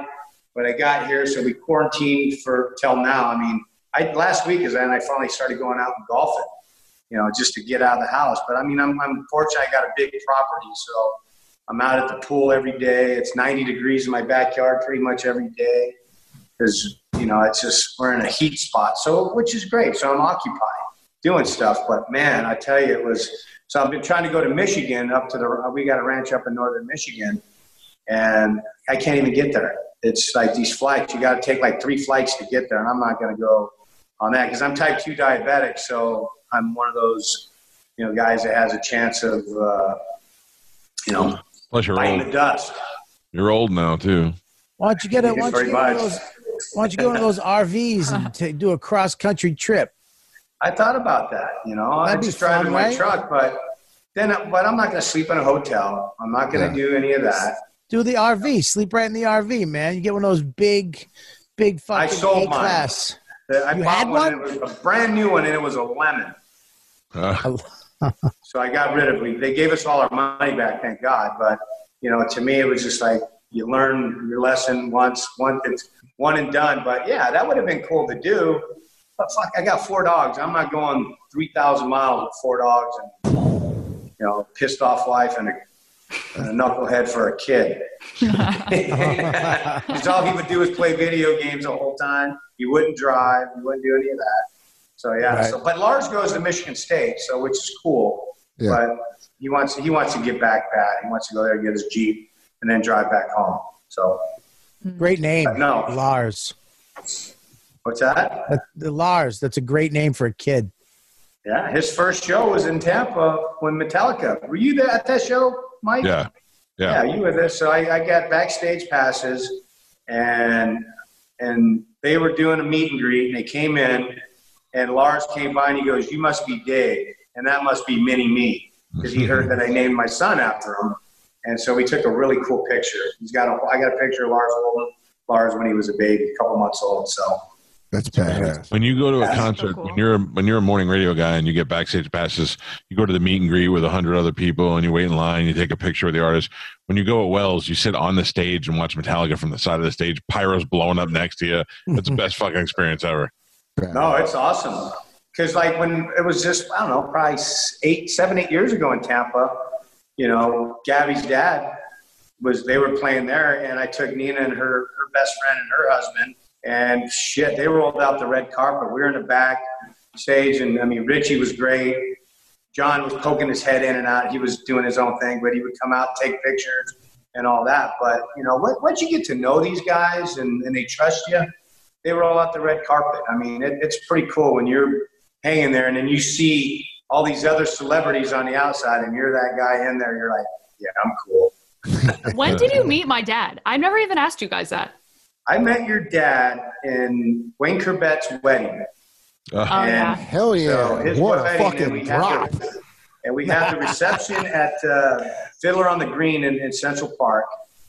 And so, and it, this is a great story because we're sitting there at the at the uh, reception, and Nina goes, she she nudges me. She goes, honey, she goes, honey, she goes, that's David Bryan of Bon Jovi. And I go, I look, I go, you're right, it is.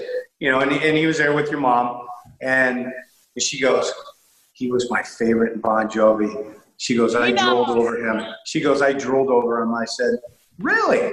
I said, that's that's good to know. I said, everyone would probably want Richie or, or John, you know. And so I saw your dad get up and go to the bar. So I get up and I Shocking. beeline right there and I introduced myself to him and he was really cool. I said, hey, I said, I, I, I, just, I got to come clean. I said, my wife wanted to bang you back years ago when you were with Bon Jovi.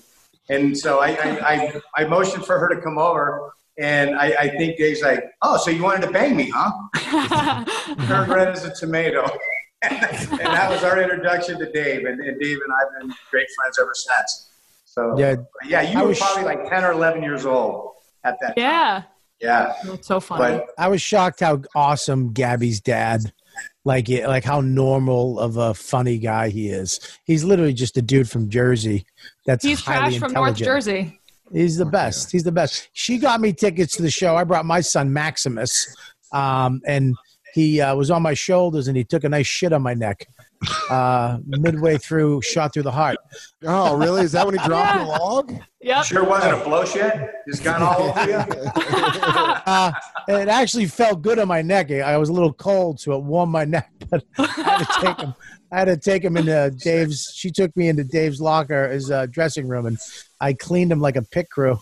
And uh, we went back out and did the show. One of the best shows. I mean, uh, Dan, I don't know. what you're talking- Bon Jovi puts on a fucking great show. That's I great, mean- Bobby. I've seen You're not, you're not probably bending my. You're not 25 bending of my. those shows as well. And even they did a private gig when I was with the Red Sox.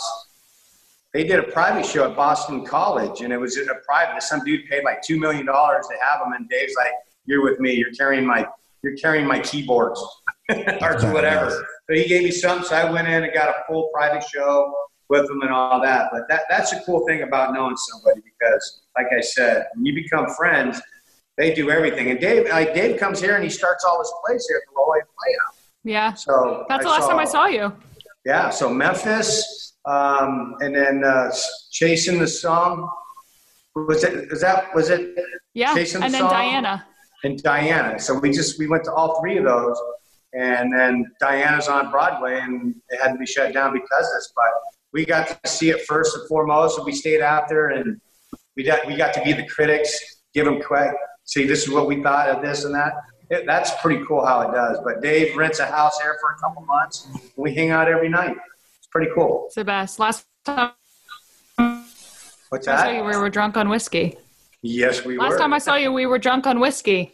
Hell yeah. That's all right. We got plenty more time to do that. I don't mind. Yeah. When he But comes but to it's, Tampa, just, it's neat because we want to be rock and roll. We want to be them, and they want to be, you know, they want to be baseball players or football players, whatever it may be. But uh, but when you connect and you do all that stuff, it's pretty cool. Because I got a piano, you know, in the house, and Dave was over years ago, and he, he signed it for me. And then I had Jason Scheff from Chicago sign it. Toby Keith came over. We went motorcycle riding, and he was been here, so I think I had him sign that piano. So I got three signatures on it, so which is pretty cool. it's pretty badass. We should be interviewing Gabby. What's it like growing up with one of the best bands of all time? Oh, we've Being the asked daughter Gabby. of David. We've Bryan. asked her. She won't answer. Mm. I only could say so much. I'm under like- contract. I'm under doesn't like Bon contract. Jovi. She's not a Bon Jovi fan. Yep. Well, I know where she gets a lot of her humor because Dave's a funny, a funny son of a bitch. He's got the best one-liners of all time. Truly. We we had Dave on. He's fucking hilarious. He he was on the show like uh, three weeks ago. Uh, but uh, yeah, she won't she won't give us any dirt at all on anything. Oh, I know. I know. Cowhead was jacking when he was on the show. Biggest Bon Jovi fan of all time. Uh, I have stories. Yeah, I bet you do. I, I know. Isn't that how weird it was, all came about? We're doing the show, and then Gabby's on the show, and then she knows you. I don't know. It was just all fucking weird. I, I was. I freaked. I'm like, there's no way she. I just. I didn't know you did producing and all that. Yeah. And you're like, and then you text when you texted me. I'm like, oh, that is so cool. It was so fun. I found out two days ago. Bobby was like, "David, what? Did we have David Wells on the show?" And I was like, "No fucking way, my That's boy." awesome. Yeah, that, that's awesome. It's a small world. Small Yeah. world how this goes. It is a small world. It's so funny too because when Gabby was first on the show, I she never told me who she was. She was just a comic, a young comic that a friend of mine hooked me up with because I needed somebody to do the stuff to produce the show.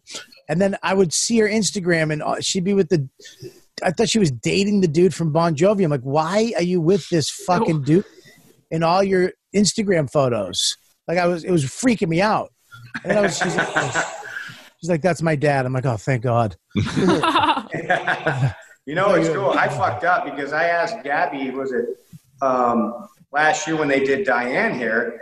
And I'm like, because I usually have a comment like Larry the Cable Guy comes to my event, he'll do like 30, 40 minutes, you know, for, for all my, for a private show for all my, the celebrities and people who buy a foursome for my golf event for my foundation. And I'm like, Gabby, you want to come? She goes, Yep, I'll come. And I never called you. I apologize. It's okay. He was like, you could do 40 minutes. I was like, listen, I'll do a tight 15 and then a loose 10, and then I'll, t- I'll talk for five minutes after that. there you go. Because I usually I do a comedian, and then I, I usually get slightly stupid plays, and then I've got these guys I've known for years. They do uh, cover songs, and they kill it. They're like everybody wants them every year because they do all cover songs, and they've been playing since we were in junior high school. They've been a band, and they just they just they kill it. Pitbull Toddler is available if you need us. There you go. Get it. Slapping the bass, man. Slapping the bass. Dave, you know Mike's doing a little stand up now too. Did you know that? No way. Yep. He opened Are for me last time at Side Splitters, and he was like, "I think I'm gonna." I was like, "All right," He- and I thought he was gonna do all right. He went up and fucking killed for uh, ten minutes. You better have gotten so much info from Ralphie May over the years. I stole all this. As soon as he died, I took all those jokes he wrote in my house and used, used all his material. Should have- You should have hacked his computer because I know that's where you guys keep all your, your jokes. You Yeah, I have to. You got to write all those things down. It's crazy. No, Larry the Cable fun, Guy gave me the inside scoop. He's got thousands and thousands. Who was that? Larry the Cable Guy. Oh, Larry, yeah, get her done. Get her done. Get her Um, done. Dan, you gotta go, right? Yeah, I gotta get out of here. It was. Where uh, you going? Sleep on the couch? Yep, Yeah, where I are you gotta, going? I gotta go lick the futon, get these antibodies up. Who? Where are you, I'm by gonna the way? go- Dan? What? What? li- What? Where? Where the fuck are you? That you? I'm in my girlfriend's guest room at her apartment. Ooh, Where's she? Can we get a look- can we get a look at her? dude, his She's in the- girlfriend. she's in the living First of all, Call her in, dude. I want to see her. She's, You know her. on the phone. Get her in. get her. Get ain't her in. I gotta go. It's so nice to meet Wait, you. wait, wait, Dan, Dan, Dan, Dan, Oh, Dan, she slow down, ugly? slow down, slow Pulling down. me in the room. dude. Her, his girlfriend, you know her. She's she's famous too. Who is it? She's she's awesome. She's you. If you when you find out who she is, you're gonna be like, I fucking love her. She's the best. I feel Why like don't I you should tell us now. Who's your girlfriend, Dan? Uh, Katie Nolan from ESPN. Oh, there you go. Yeah. There And- it There is. you go. And yeah, Dan is no fucking joke, and I'm glad I found you when I did it. he must be well equipped. hey, I'll take it. Ow. Yeah. Uh, I'll take that compliment from David Wells. What a way to close out the fucking episode. There you and I love you, buddy. I Check love you, out Bobby. With Billions. dreams and penis nightmares, dude. Uh, Bobby, Check I love out- you. Calta, I love you. Gabby, buddy. good Yeah, I love you too, I buddy. love Fuck you. I love you, Get Gabby out. Suarez. I don't know where the fuck you went, David. Suar- Suarez is in the crowd in the back. Whoa. There he is. Yeah. nice meeting you, man. Uh, this Oh, was a now we get to see his dad. yeah, and his mom. Yeah. Danny. I love, I love you, you dude. guys. I'll talk to you later, buddy. Bye, I'll buddy. Check ya. out the bonfire uh, uh, four nights a week, I believe. Five nights a week. Four nights, Monday through Thursday, six to eight p.m. Monday through Sirius 40. XM. Sirius XM, one of the greatest shows on Sirius right now. Him and Big Jay and Billions every Sunday, seven episodes, uh, and HBO special. I'm so glad I found you, Dan. You are. You discovered me, Bobby. You you Thank put you. you let these wings spread, baby. I love you Right. guys. I'll see you later. I Bye. can't wait I to fi- fire all this comedy act up. I love Yeah, it. yeah, dude. Fire it up. Get a whiskey. You damn straight I am. We love comedy here. Yeah, hell yeah. All right. I'll see you later, guys. Buddy, I'll see you later, you. man. Take care. Um, You should start I with your best joke. You think on me and I'll kill you. You think on me, I kick your ass. yeah, I love fucking Dan Soder. What a he's the He's best. great. He's just a. I mean, there is no. Anytime he comes on anything, it's just fucking fluid. He's just a fluid human being. You don't have to ever do anything, right? he just goes. I love him. Funny fuck. His special's great too. So good. I mean, you guys got to have, I mean, large stones and just because to get up on a stage, I mean, it's easy for us to pitch in front of 50,000 people. We don't have to talk to them. You know, and we, and we entertain them, and then when we don't, we get booed, just like you guys would get booed. But if nobody laughs at your shit, I mean, to me, is that like the worst feeling when nobody kind of laughs at you at all? I, I laughs at it? bombed. I bombed in front of fourteen thousand people at the at the Boston Garden, and Oh, and it's to hear to hear fourteen thousand people not be quiet is one of the fucking shittiest feelings I've ever felt in my life. to scream out some shit and just have them stare at you, and there's one guy going, "Keep going." I love it. it's bad. And, I mean, and I mean, look, bombing, bombing is something you get used to as you get like now. Like during the week when I bomb, I can kind of feel it and get into it because you're figuring out what the jokes work. But bombing when you're getting paid, when you're on a fucking show and it's your show, and you you you can feel that bomb coming, and it's it's it's terrifying. It's like it's like crashing in a plane. You because you literally feel your fucking plane going down, and you're trying to pull up and nothing's working. And uh, every you know every once in a while I'll pull up. I don't bomb that much anymore, but it's it's a petrifying feeling to bomb in front of people, especially That's- fans. Yeah, I, I just I don't I don't think I can. Thank God I was a baseball player because I, I couldn't hack it. You know, trying trying to be a comedian and then going out there and if your material isn't epic, I, I I don't know. I, I'd be I'd be a fucking great drunk. I'd be a hell of a drunk. Yeah, it's funny because but when you do do good, I don't think there's anything in entertainment better than killing as a comedian. You know, I mean, go, you know, being a rock star is awesome. I get all that, but making people laugh to hysterics and then having them fucking flip. All right, I'm out. Good night. What? That's that's a that's every thirty seconds making people fucking roll over in a chair laughing is a pretty awesome feeling. First time I hosted at the Comedy Cellar, I bombed my ass off. Oh, I was there. Yeah, it was bad. I literally was like, you know what? You know what? I'll get a job in marketing. I was like, it's good. I'm done. So what if oh, I I would have bombed? Did you made to fund me, or would you have? Oh, if you bombed Hurt. that night, Yeah. Oh, I would have fucking, Roasted. I would have fucking trashed you. That's that's what friends do though. Yeah. Yes, yes. I would have went up on stage and been like, "Holy shit, stick to the microphone." Listen, I mean, we would have we would have had some fun. But here's, I knew you weren't going to bomb because here's the thing: is you're a funny, you're funny in the fucking sprinter on the way there. We make each other laugh. Yeah. You know, Also, I don't. It's all about confidence, and I don't care. So I, I, I wouldn't. I Mm. bombed. I bombed. I wouldn't give a fuck. Right. I remember Gabby one night was fucking bombing, and then she went to crowd work, which was that's always hilarious. when you're When? like, uh, you went, uh, so where you from? Like- there was one me and- time at the cellar, I was literally like, um, ah, you guys hate me. Where are you from? Yeah. and I remember she started crowd work, and the they weren't having that. And it's like you got nowhere to go once the crowd work don't work. You're and done. She was she was like, "All right, you guys ready to start this thing?" And they were like, "Yep." Yeah, please. please. Well, the thing, he let me host at the Comedy Cellar like truly way before I should have. So I was just like really getting my bombing stripes. And then now it's fine. But Bomb bombing is the best thing because it, it teaches you uh, how to just not give a fuck. So when you go up, once you bomb, you've already done it. You know, so now going back up is no. So then when you start getting laughs, you're like, "Oh, this feels a lot better than that. Let me just Right. fucking do this." So. So just just take it. One show is like one at bat. You go 0 for 15. Do you quit? You think about it. you think about you think really hard about it. I, uh, you, you spend all night thinking about. It. You know, it's so funny. I actually always thought I I, I played baseball as a kid, uh, West Medford Little League. I caught the game-winning ball. Hillside beat West Medford for ten years. I caught the game-winning ball, slid into my knees, left field, caught it on my knees, sliding to win for the first time. West Medford beat Hillside first time in ten years. I won it slid, and then the whole team pig piled on me. And I cried because I couldn't breathe.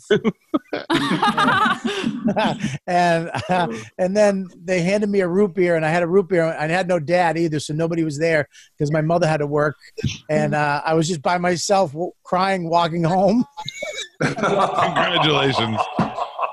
Oh, yeah, I know what it's like to be on the bottom of the pile. That's not very fun. Uh. It sucks, Dave. It's not a good thing. You think you're going to die. That's what you're going to do. You really do. And it's not like football where you have a helmet and there's a little air between the grass and your face.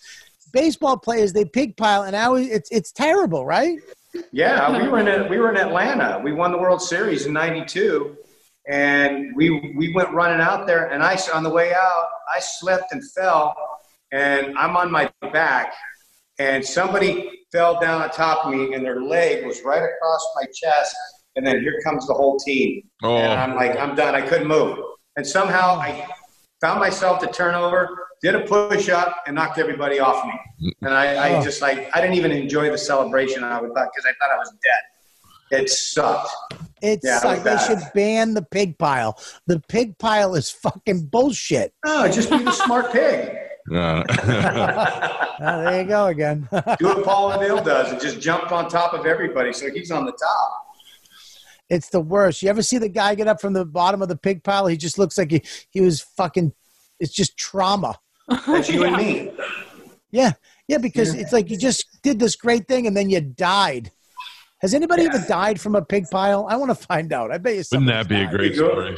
But you know the best thing about it, we walked home with a root beer in our hand and you know, nobody around. oh shit, man. Well, I wish I could button this jacket. What size is it? Is it is it a medium? No, it's a schmextra large. it's not a Extra. extra large. It's a fucking. I think it's a medium. I have this. This is my one of my gold jackets. Um, I bought this jacket because I'm going to lose weight, and uh, it's actually better than it was. But I'm almost there. But if you paid me Nah. ten thousand dollars right now to button this, I'd have to give you your money back. Right now, instead of seeing it all together, we just see ton. Oh, Billy Dude, I tell Martin. you, had- dude, this whole thing, I have not. I've eaten like I haven't had bread in like almost two months. It's like I just said, you know what? I'm going to get in shape. I said I'm going to get in shape. So I went on this retarded diet, and I gained like ten pounds. And I was I didn't even eat ten pounds worth of food. And I was just like, you got to be kidding me. How do you weight? How do you gain weight through a pandemic when you're not even eating? I mean, I'm one, I'm I finally went in my gym and got I did I did cardio. I do like like probably six to ten miles a day. Whoa. And yeah, and then I lift every other day, and I was like, I can't lose it. It took like four and a half weeks before I finally lost a pound. I What were like, you the eating? fuck? What? What were you eating? It was ice cream I was diet. eating. I was having my protein shakes in the morning, but I fast like for 15 to 17 hours. I don't eat past 7:30. Were you drinking? And what? Were you drinking? Nope, no drinking, nothing, nothing. And I'm just like, you got to be kidding me. And then finally, about about seven, eight days ago, it just went. So I've, I've lost probably about 15. You know, but it took two good. months to lose 15 pounds, which sucked. Yeah, your body. You, I did the same thing. I did the the whole thirty, where you do that cleanse and you get rid of all the shit. But then there's a point where it just it kicks in. Your body is is clean, and then it kicks in, and then you start just dropping weight. Well, it's just your body holds. I guess it resists whatever, and you just stay fat, and, and fat doesn't go anywhere. But I can gain 15 pounds in a weekend easily. Yeah. Easy. Oh, isn't it funny? I could gain thirty pounds this week if I wanted to. And then right now I I lost weight, but I still look like a melted candle naked. So Our regimen back when I lived in Florida, we would go to Ybor. After Ybor, we'd go get a we get a, a dozen donuts at uh, Krispy Kreme, and then when we're dry eating those all the way down to uh, White Castle or Yeah. Krystals. and we get like a, a 10 pack and then go home get home about 3 3.30 in the morning just obese and then do it again the next night how do you lose weight there He's the worst because when he's drinking and eating, you're doing it with him. But then when he decides to go on a diet, then you're forced to do that as well. I remember when you, when you were in Manhattan, we'd we'd be like, "Oh, we're gonna go to the store," and you go, "Come on, we're gonna walk there." I'm like, "It's like 42 fucking blocks in the winter," and you're like, "Come on, we gotta get in shape. We gotta walk." Fuck. Yeah, it's, I couldn't imagine, Mike. You walking 42 blocks must have took three days. yeah, but oh, no, because I gotta keep up with him. I'm, yeah, I'm a, s- I I move like a s- slow ship in the night. I But call him. I call him. An, I call him the nonchalant elephant. Because that's. But the he's way got a brain walks. like an elephant. Oh, you sure? Goddamn right. I can't remember genius. shit. That's what that's what kills me is I can't remember anything anymore. I told I remember Mike, you got you got to tell, we got to have a conversation or whatever, and you got to tell me everything that happened in the '90s and early 2000s. before I- before I'll write that. I'll write that book for you. What's that? I'll write that book for you. Mm-hmm. Please just re- remind me of a bunch of stuff because I don't remember shit, dude. What band really did we? don't. What band did I fight the security at backstage where we got kicked out?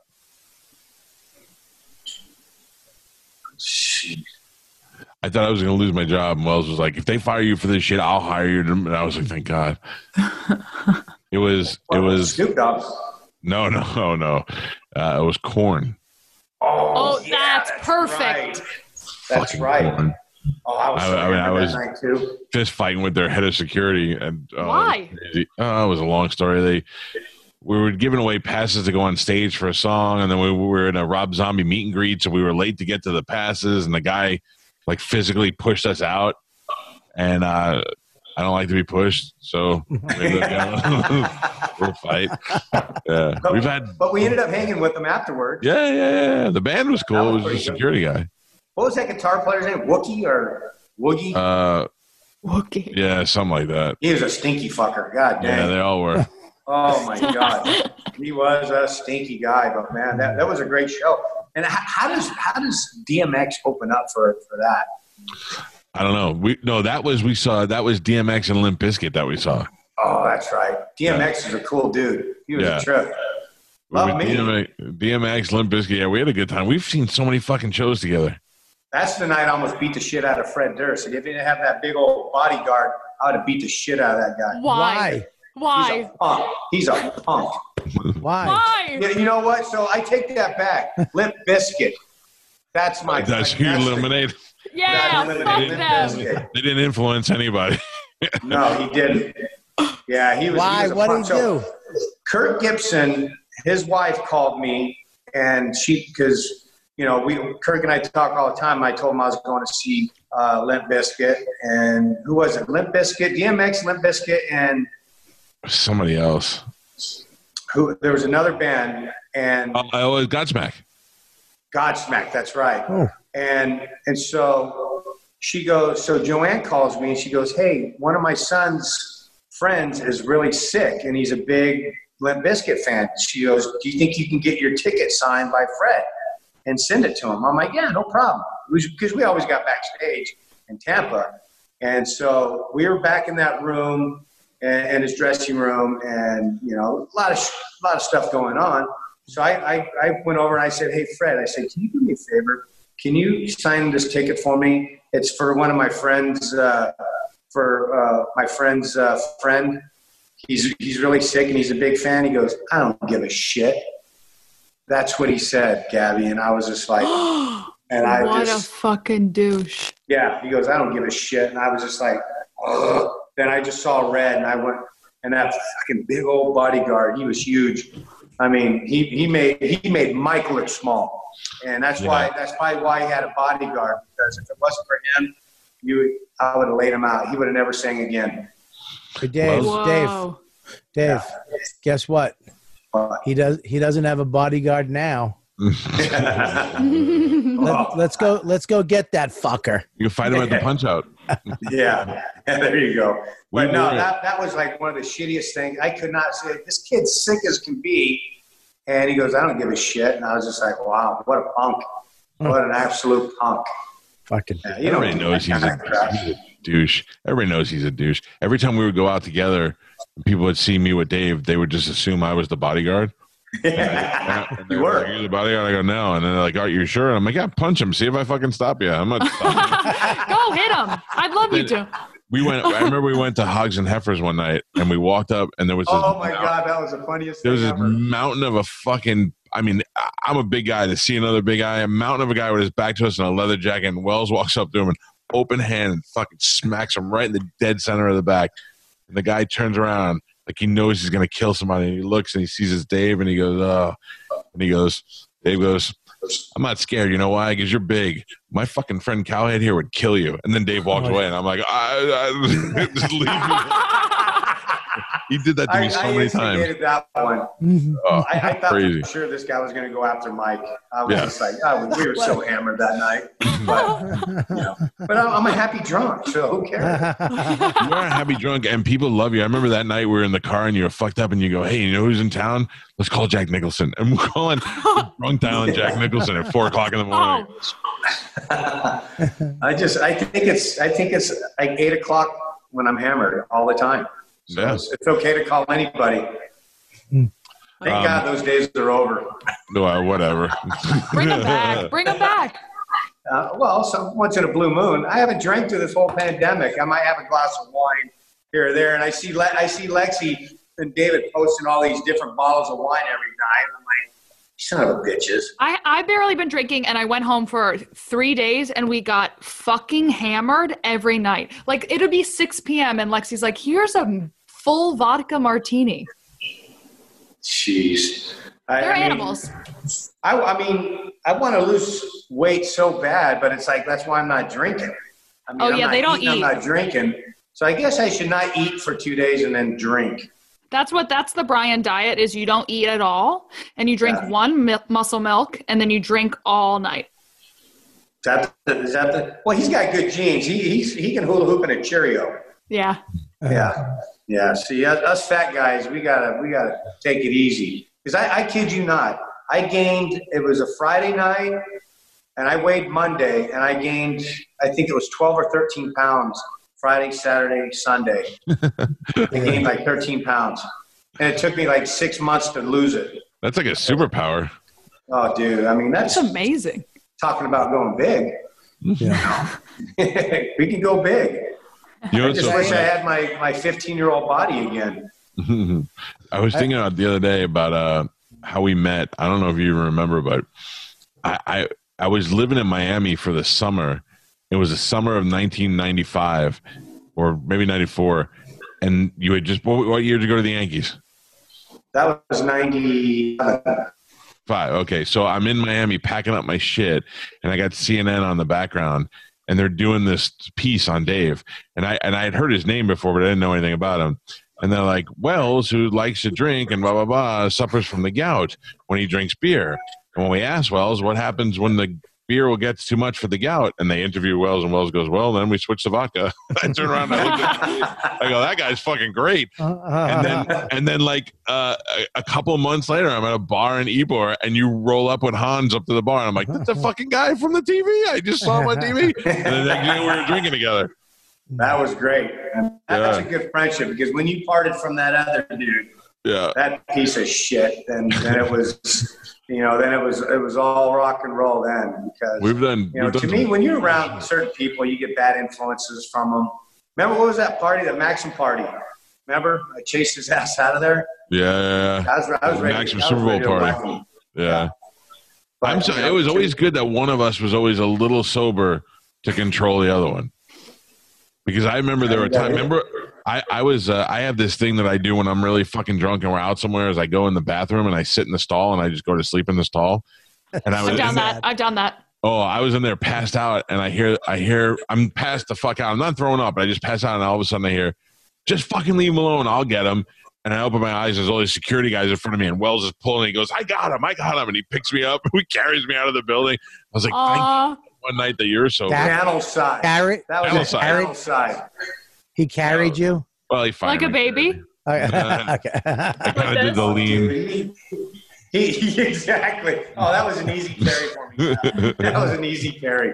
But no, the, the, the security guard was in there and he was he was getting a little pissed off. And I, I told him, so I got in an argument with the guy. I said, "Get him." I said, "Just get the fuck out of here. I'm I got him. That's my boy, and you're not touching him." So we got That's him all up heard. there. But yeah, he went and hid. And for a big guy, you would think that he he's he can't he can't roll that big. I sometimes my body needs to take a break. That's all. It just needs, it doesn't want to quit. It just needs to rest for a little bit. Mm. But you were in there for like an hour and a half. Bro. Yeah, I don't know how. I, Took a nice siesta. and I make a decision to do it too. I don't pass out. I go, I'm just going to go to sleep for a little while. You know what? You're a smart man. Mm. You're a smart man doing that. It's a union break.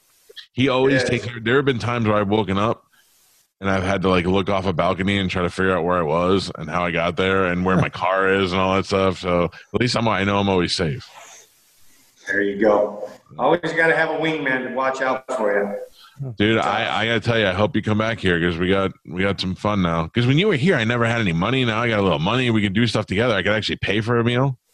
Now, do you, now do you live out in North Tampa still? No, I live in in Cheval and Lutz. Oh, you do. Yeah. 'Cause we found we found a place that we want to buy in uh, in uh, Odessa. Oh, Which is right- ten minutes away. I know. We found the property that we want, and uh, and I just don't, you know, I don't, I don't want to lose that property because it's a cool property. But you know, we got to sell this place here first. Are you And gonna then call for the Nina said the other day, she goes, she goes, maybe we'll just get it anyways. And I'm like, yeah, like money's growing on trees, woman. What But, are uh, you? Do you have the place in Florida Beach still? The condo? yeah, the condo there, yeah. Fucking live there. Well, how many houses do you need? No, it's just well, that's her babe. That's the Babe Ruth. That's the Babe Ruth house. Oh, okay. So condo. Yeah. So that's the hat money. But uh, no, I would sell my house here. If I sell my house here, then we're we're, we're it's easy. But you know, when you're in a big house and in a pandemic, ain't nobody want to buy something. True. This place is stellar, and they came in, they would want to buy all this. It ain't going. This is all going with me. Well, you can come here and much stay in the. You can come here and stay in the Bobby Kelly suite if you'd like, whenever you like. Nice. Why don't you, Dave? Dave, get a house with a guest house. I'll just live with Dave, Mike. That's fine. I'll live Aw, in a guest roommates. house. I'll, I'll take care of your pool, whatever you need. Well, me and you, I don't drink. I'm sober for a long time, but I can eat. We'll go fucking eat. Can you garden? I'll yeah. Look at me. Of course I'll garden. I'll bring Mush with me. He can garden. No, man. But you probably become vegetarians and you eat all my plants. Me a vegetarian, dude. I, I ate a whole stick of salami last night by myself on a couch. Ew. Is that the metabolic diet? yeah, exactly. That's great. Venison here. You can have some venison sausage. Uh, I told Mike if you cut my calf open, it looks like a sopressata. It's a little spicy. Hey, Rob. Hey, Bobby. Have you ever had Have you ever had duck sausage? Oh no, but it sounds beautiful. Well, duck on down here, motherfucker. you know, There's my joke. Uh, hey, can we co- can we come to the Sorry, ranch I- and I- kill I'm something? with Comedians. Can we can we come to the ranch and kill something one day? Yeah, whatever. Bobby's I'll got a be in. November. I want to come. in and- November. September, I got to go to. I'm going to New Mexico for elk, and then October, I'm going to Alaska for moose, and then November, I got. Uh, I'm wide open November, December. I want to kill a pig. Those are Kill pain in the yourself. ass, but man, they're so good. Yeah, I want to kill a pig, man. I want to kill a Uh, wild boar. That you do down here. That's the one thing I've shot so far as a as a wild boar. I don't want to kill a deer. Take it to Outback and have them smoke it for you. Oh, dude, I'm a smoker now. I got a big green egg. I cook everything. I do too. I got the Traeger. Oh, The Traegers dude, are great. send me Well, some your, of that your deer. dad, your your dad has a bunch of deer in the back of his property. Oh yeah, you could shoot them off our um, porch. I don't want to shoot deer. Deer are too cute. I got deer. I don't want to. Yeah, I don't want to They're kill. rats here. There are rats in New Jersey. I, I don't want to eat a Jersey deer. I want to. I I They taste like a, they taste like cigarettes. I leave in the morning and it's like a it's like Smoking a a pancake. It's like a fake lawn. I got a family of deer. Oh, they eat the grass. They look at me. I go hi, and then they go right back to eating. They don't even move. My parents shoot BB guns at them. At the deer? Yeah, to get them away. That's funny. No, no, I'm putting an arrow in them. I'm gonna, they're gonna be on back straps. Are gonna be right on the on the grill. Can you dress it? I do everything. Yeah. I don't know how to. I got to learn how to do that. So when we, I know how to do it. I made Nina gut her first deer. She hunts. She's a big. She bow hunts, and she will not touch it. She'll go out there, take a picture with it, and then then she'll go Yes. gut it, clean it, skin it, do whatever. So last year, I finally got her to get her hands bloody. She finally did it. Oh my know how to god. Nina. I know how to It's, field it's dress pretty. idea. It's it's it's pretty simple. Once you do it, then it's like riding a bike. It's it's pretty simple. I have a childhood memory, like a traumatic memory of my dad stripping a deer in front of and making us all watch. You sure there wasn't a But you do fat it fan? it was a fa- it was a fat middle aged fan. It was a girl. It was a fat fan To fake just, boobs off first. he just had in the living room. You have to cut off her leather pants because she's like kept them on. Oh jeez. no, it's it's it's that's the fun about about hunting is you get there, you get to harvest it, you know, and then it's just all the, the little details and then you cut it up, you quarter it up, and then you. I had a grinder. I made my own burger, you know, my own cuts and all that stuff. I got. I bring about five, six hundred pounds of venison home every year. Wow. You should see us in the airports. So Lars, Nina, Brandon, and I. So we each get two coolers each, and it's classic. I mean, we're we're rolling down the airport with eight coolers full of venison, and it's pretty awesome. That's Pretty awesome. And we go through it every year, but a lot of it, I you know, about 200 pounds of it, I do for my uh, for my golf event. So I do venison tacos on the golf course for everybody. So which is Uh-oh. pretty cool. Mail some to your chubby friends in Florida. Well, I'll just bring some when I come back. Do it. If I can get on a plane and come back to Florida, I'd do it right now. All right. Well, do it because I'm bored Tired as of looking at this place. well, if you want a house swap, tired for of a while, Come on down. Well, it's, it's thing is, I mean, it's not hot and humid like it is in Florida. It's you know, it's 72 and sunny almost every day. You know, we got a little bit of uh, May gray, but that's that hovers over the five. The Yeah. five I five to the ocean is May gray, but east of the I five is the desert, and it's just like Jesus Christ. But it's good for us if you want to get your tan on. But you know, at least you're not. Hum- the humidity is nowhere near Florida, or even the e- whole East Coast. That's what sucks about the East Coast. It's humid. no. I can't stand it. Well, dude, Bad. it's great to catch up with you. Yeah, dude. Likewise. It was, it was great to meet you, man. Great to uh, talk to you. I heard so much great shit about you. this happening? Popped She's back. We got a gopher. We- he, he has to. He's the one. He's the only one that can end the show. Um, listen, I got. to I have a baby shower to go to. Uh, On Zoom? Yeah, I'm sick to my stomach right now. Now? Um, yes, I fucking Rachel Feinstein's having a baby shower. She wants. Is she to having go. a baby? Uh, yeah, she's having a baby. Yes, so. Oh, I love her. I, I have to go to a baby shower. I was supposed to be there around twenty. I don't even know what the. I don't even. I'm a guy. I. I don't, whatever. yeah, but that's a comic baby shower. You're just gonna be fucking roast. It's gonna be this. You know what's weird is that picture you showed the other day on Instagram or whatever it was, Gabby. You were the baby. I thought you had a baby. I'm like Nina. Did Gabby just have? And I didn't know that. she So was many pregnant. people. So many people me call that. me. Yeah, Yeah. it's so funny. I do I that too. so, I was too. like, she had a fucking baby and nobody told me this. Yeah, I, No, just, and I a just saw her in a video like about a month ago, and she's you and uh, is that who's the other? Is that your boyfriend? Zach? No, that's my gay roommate. Okay.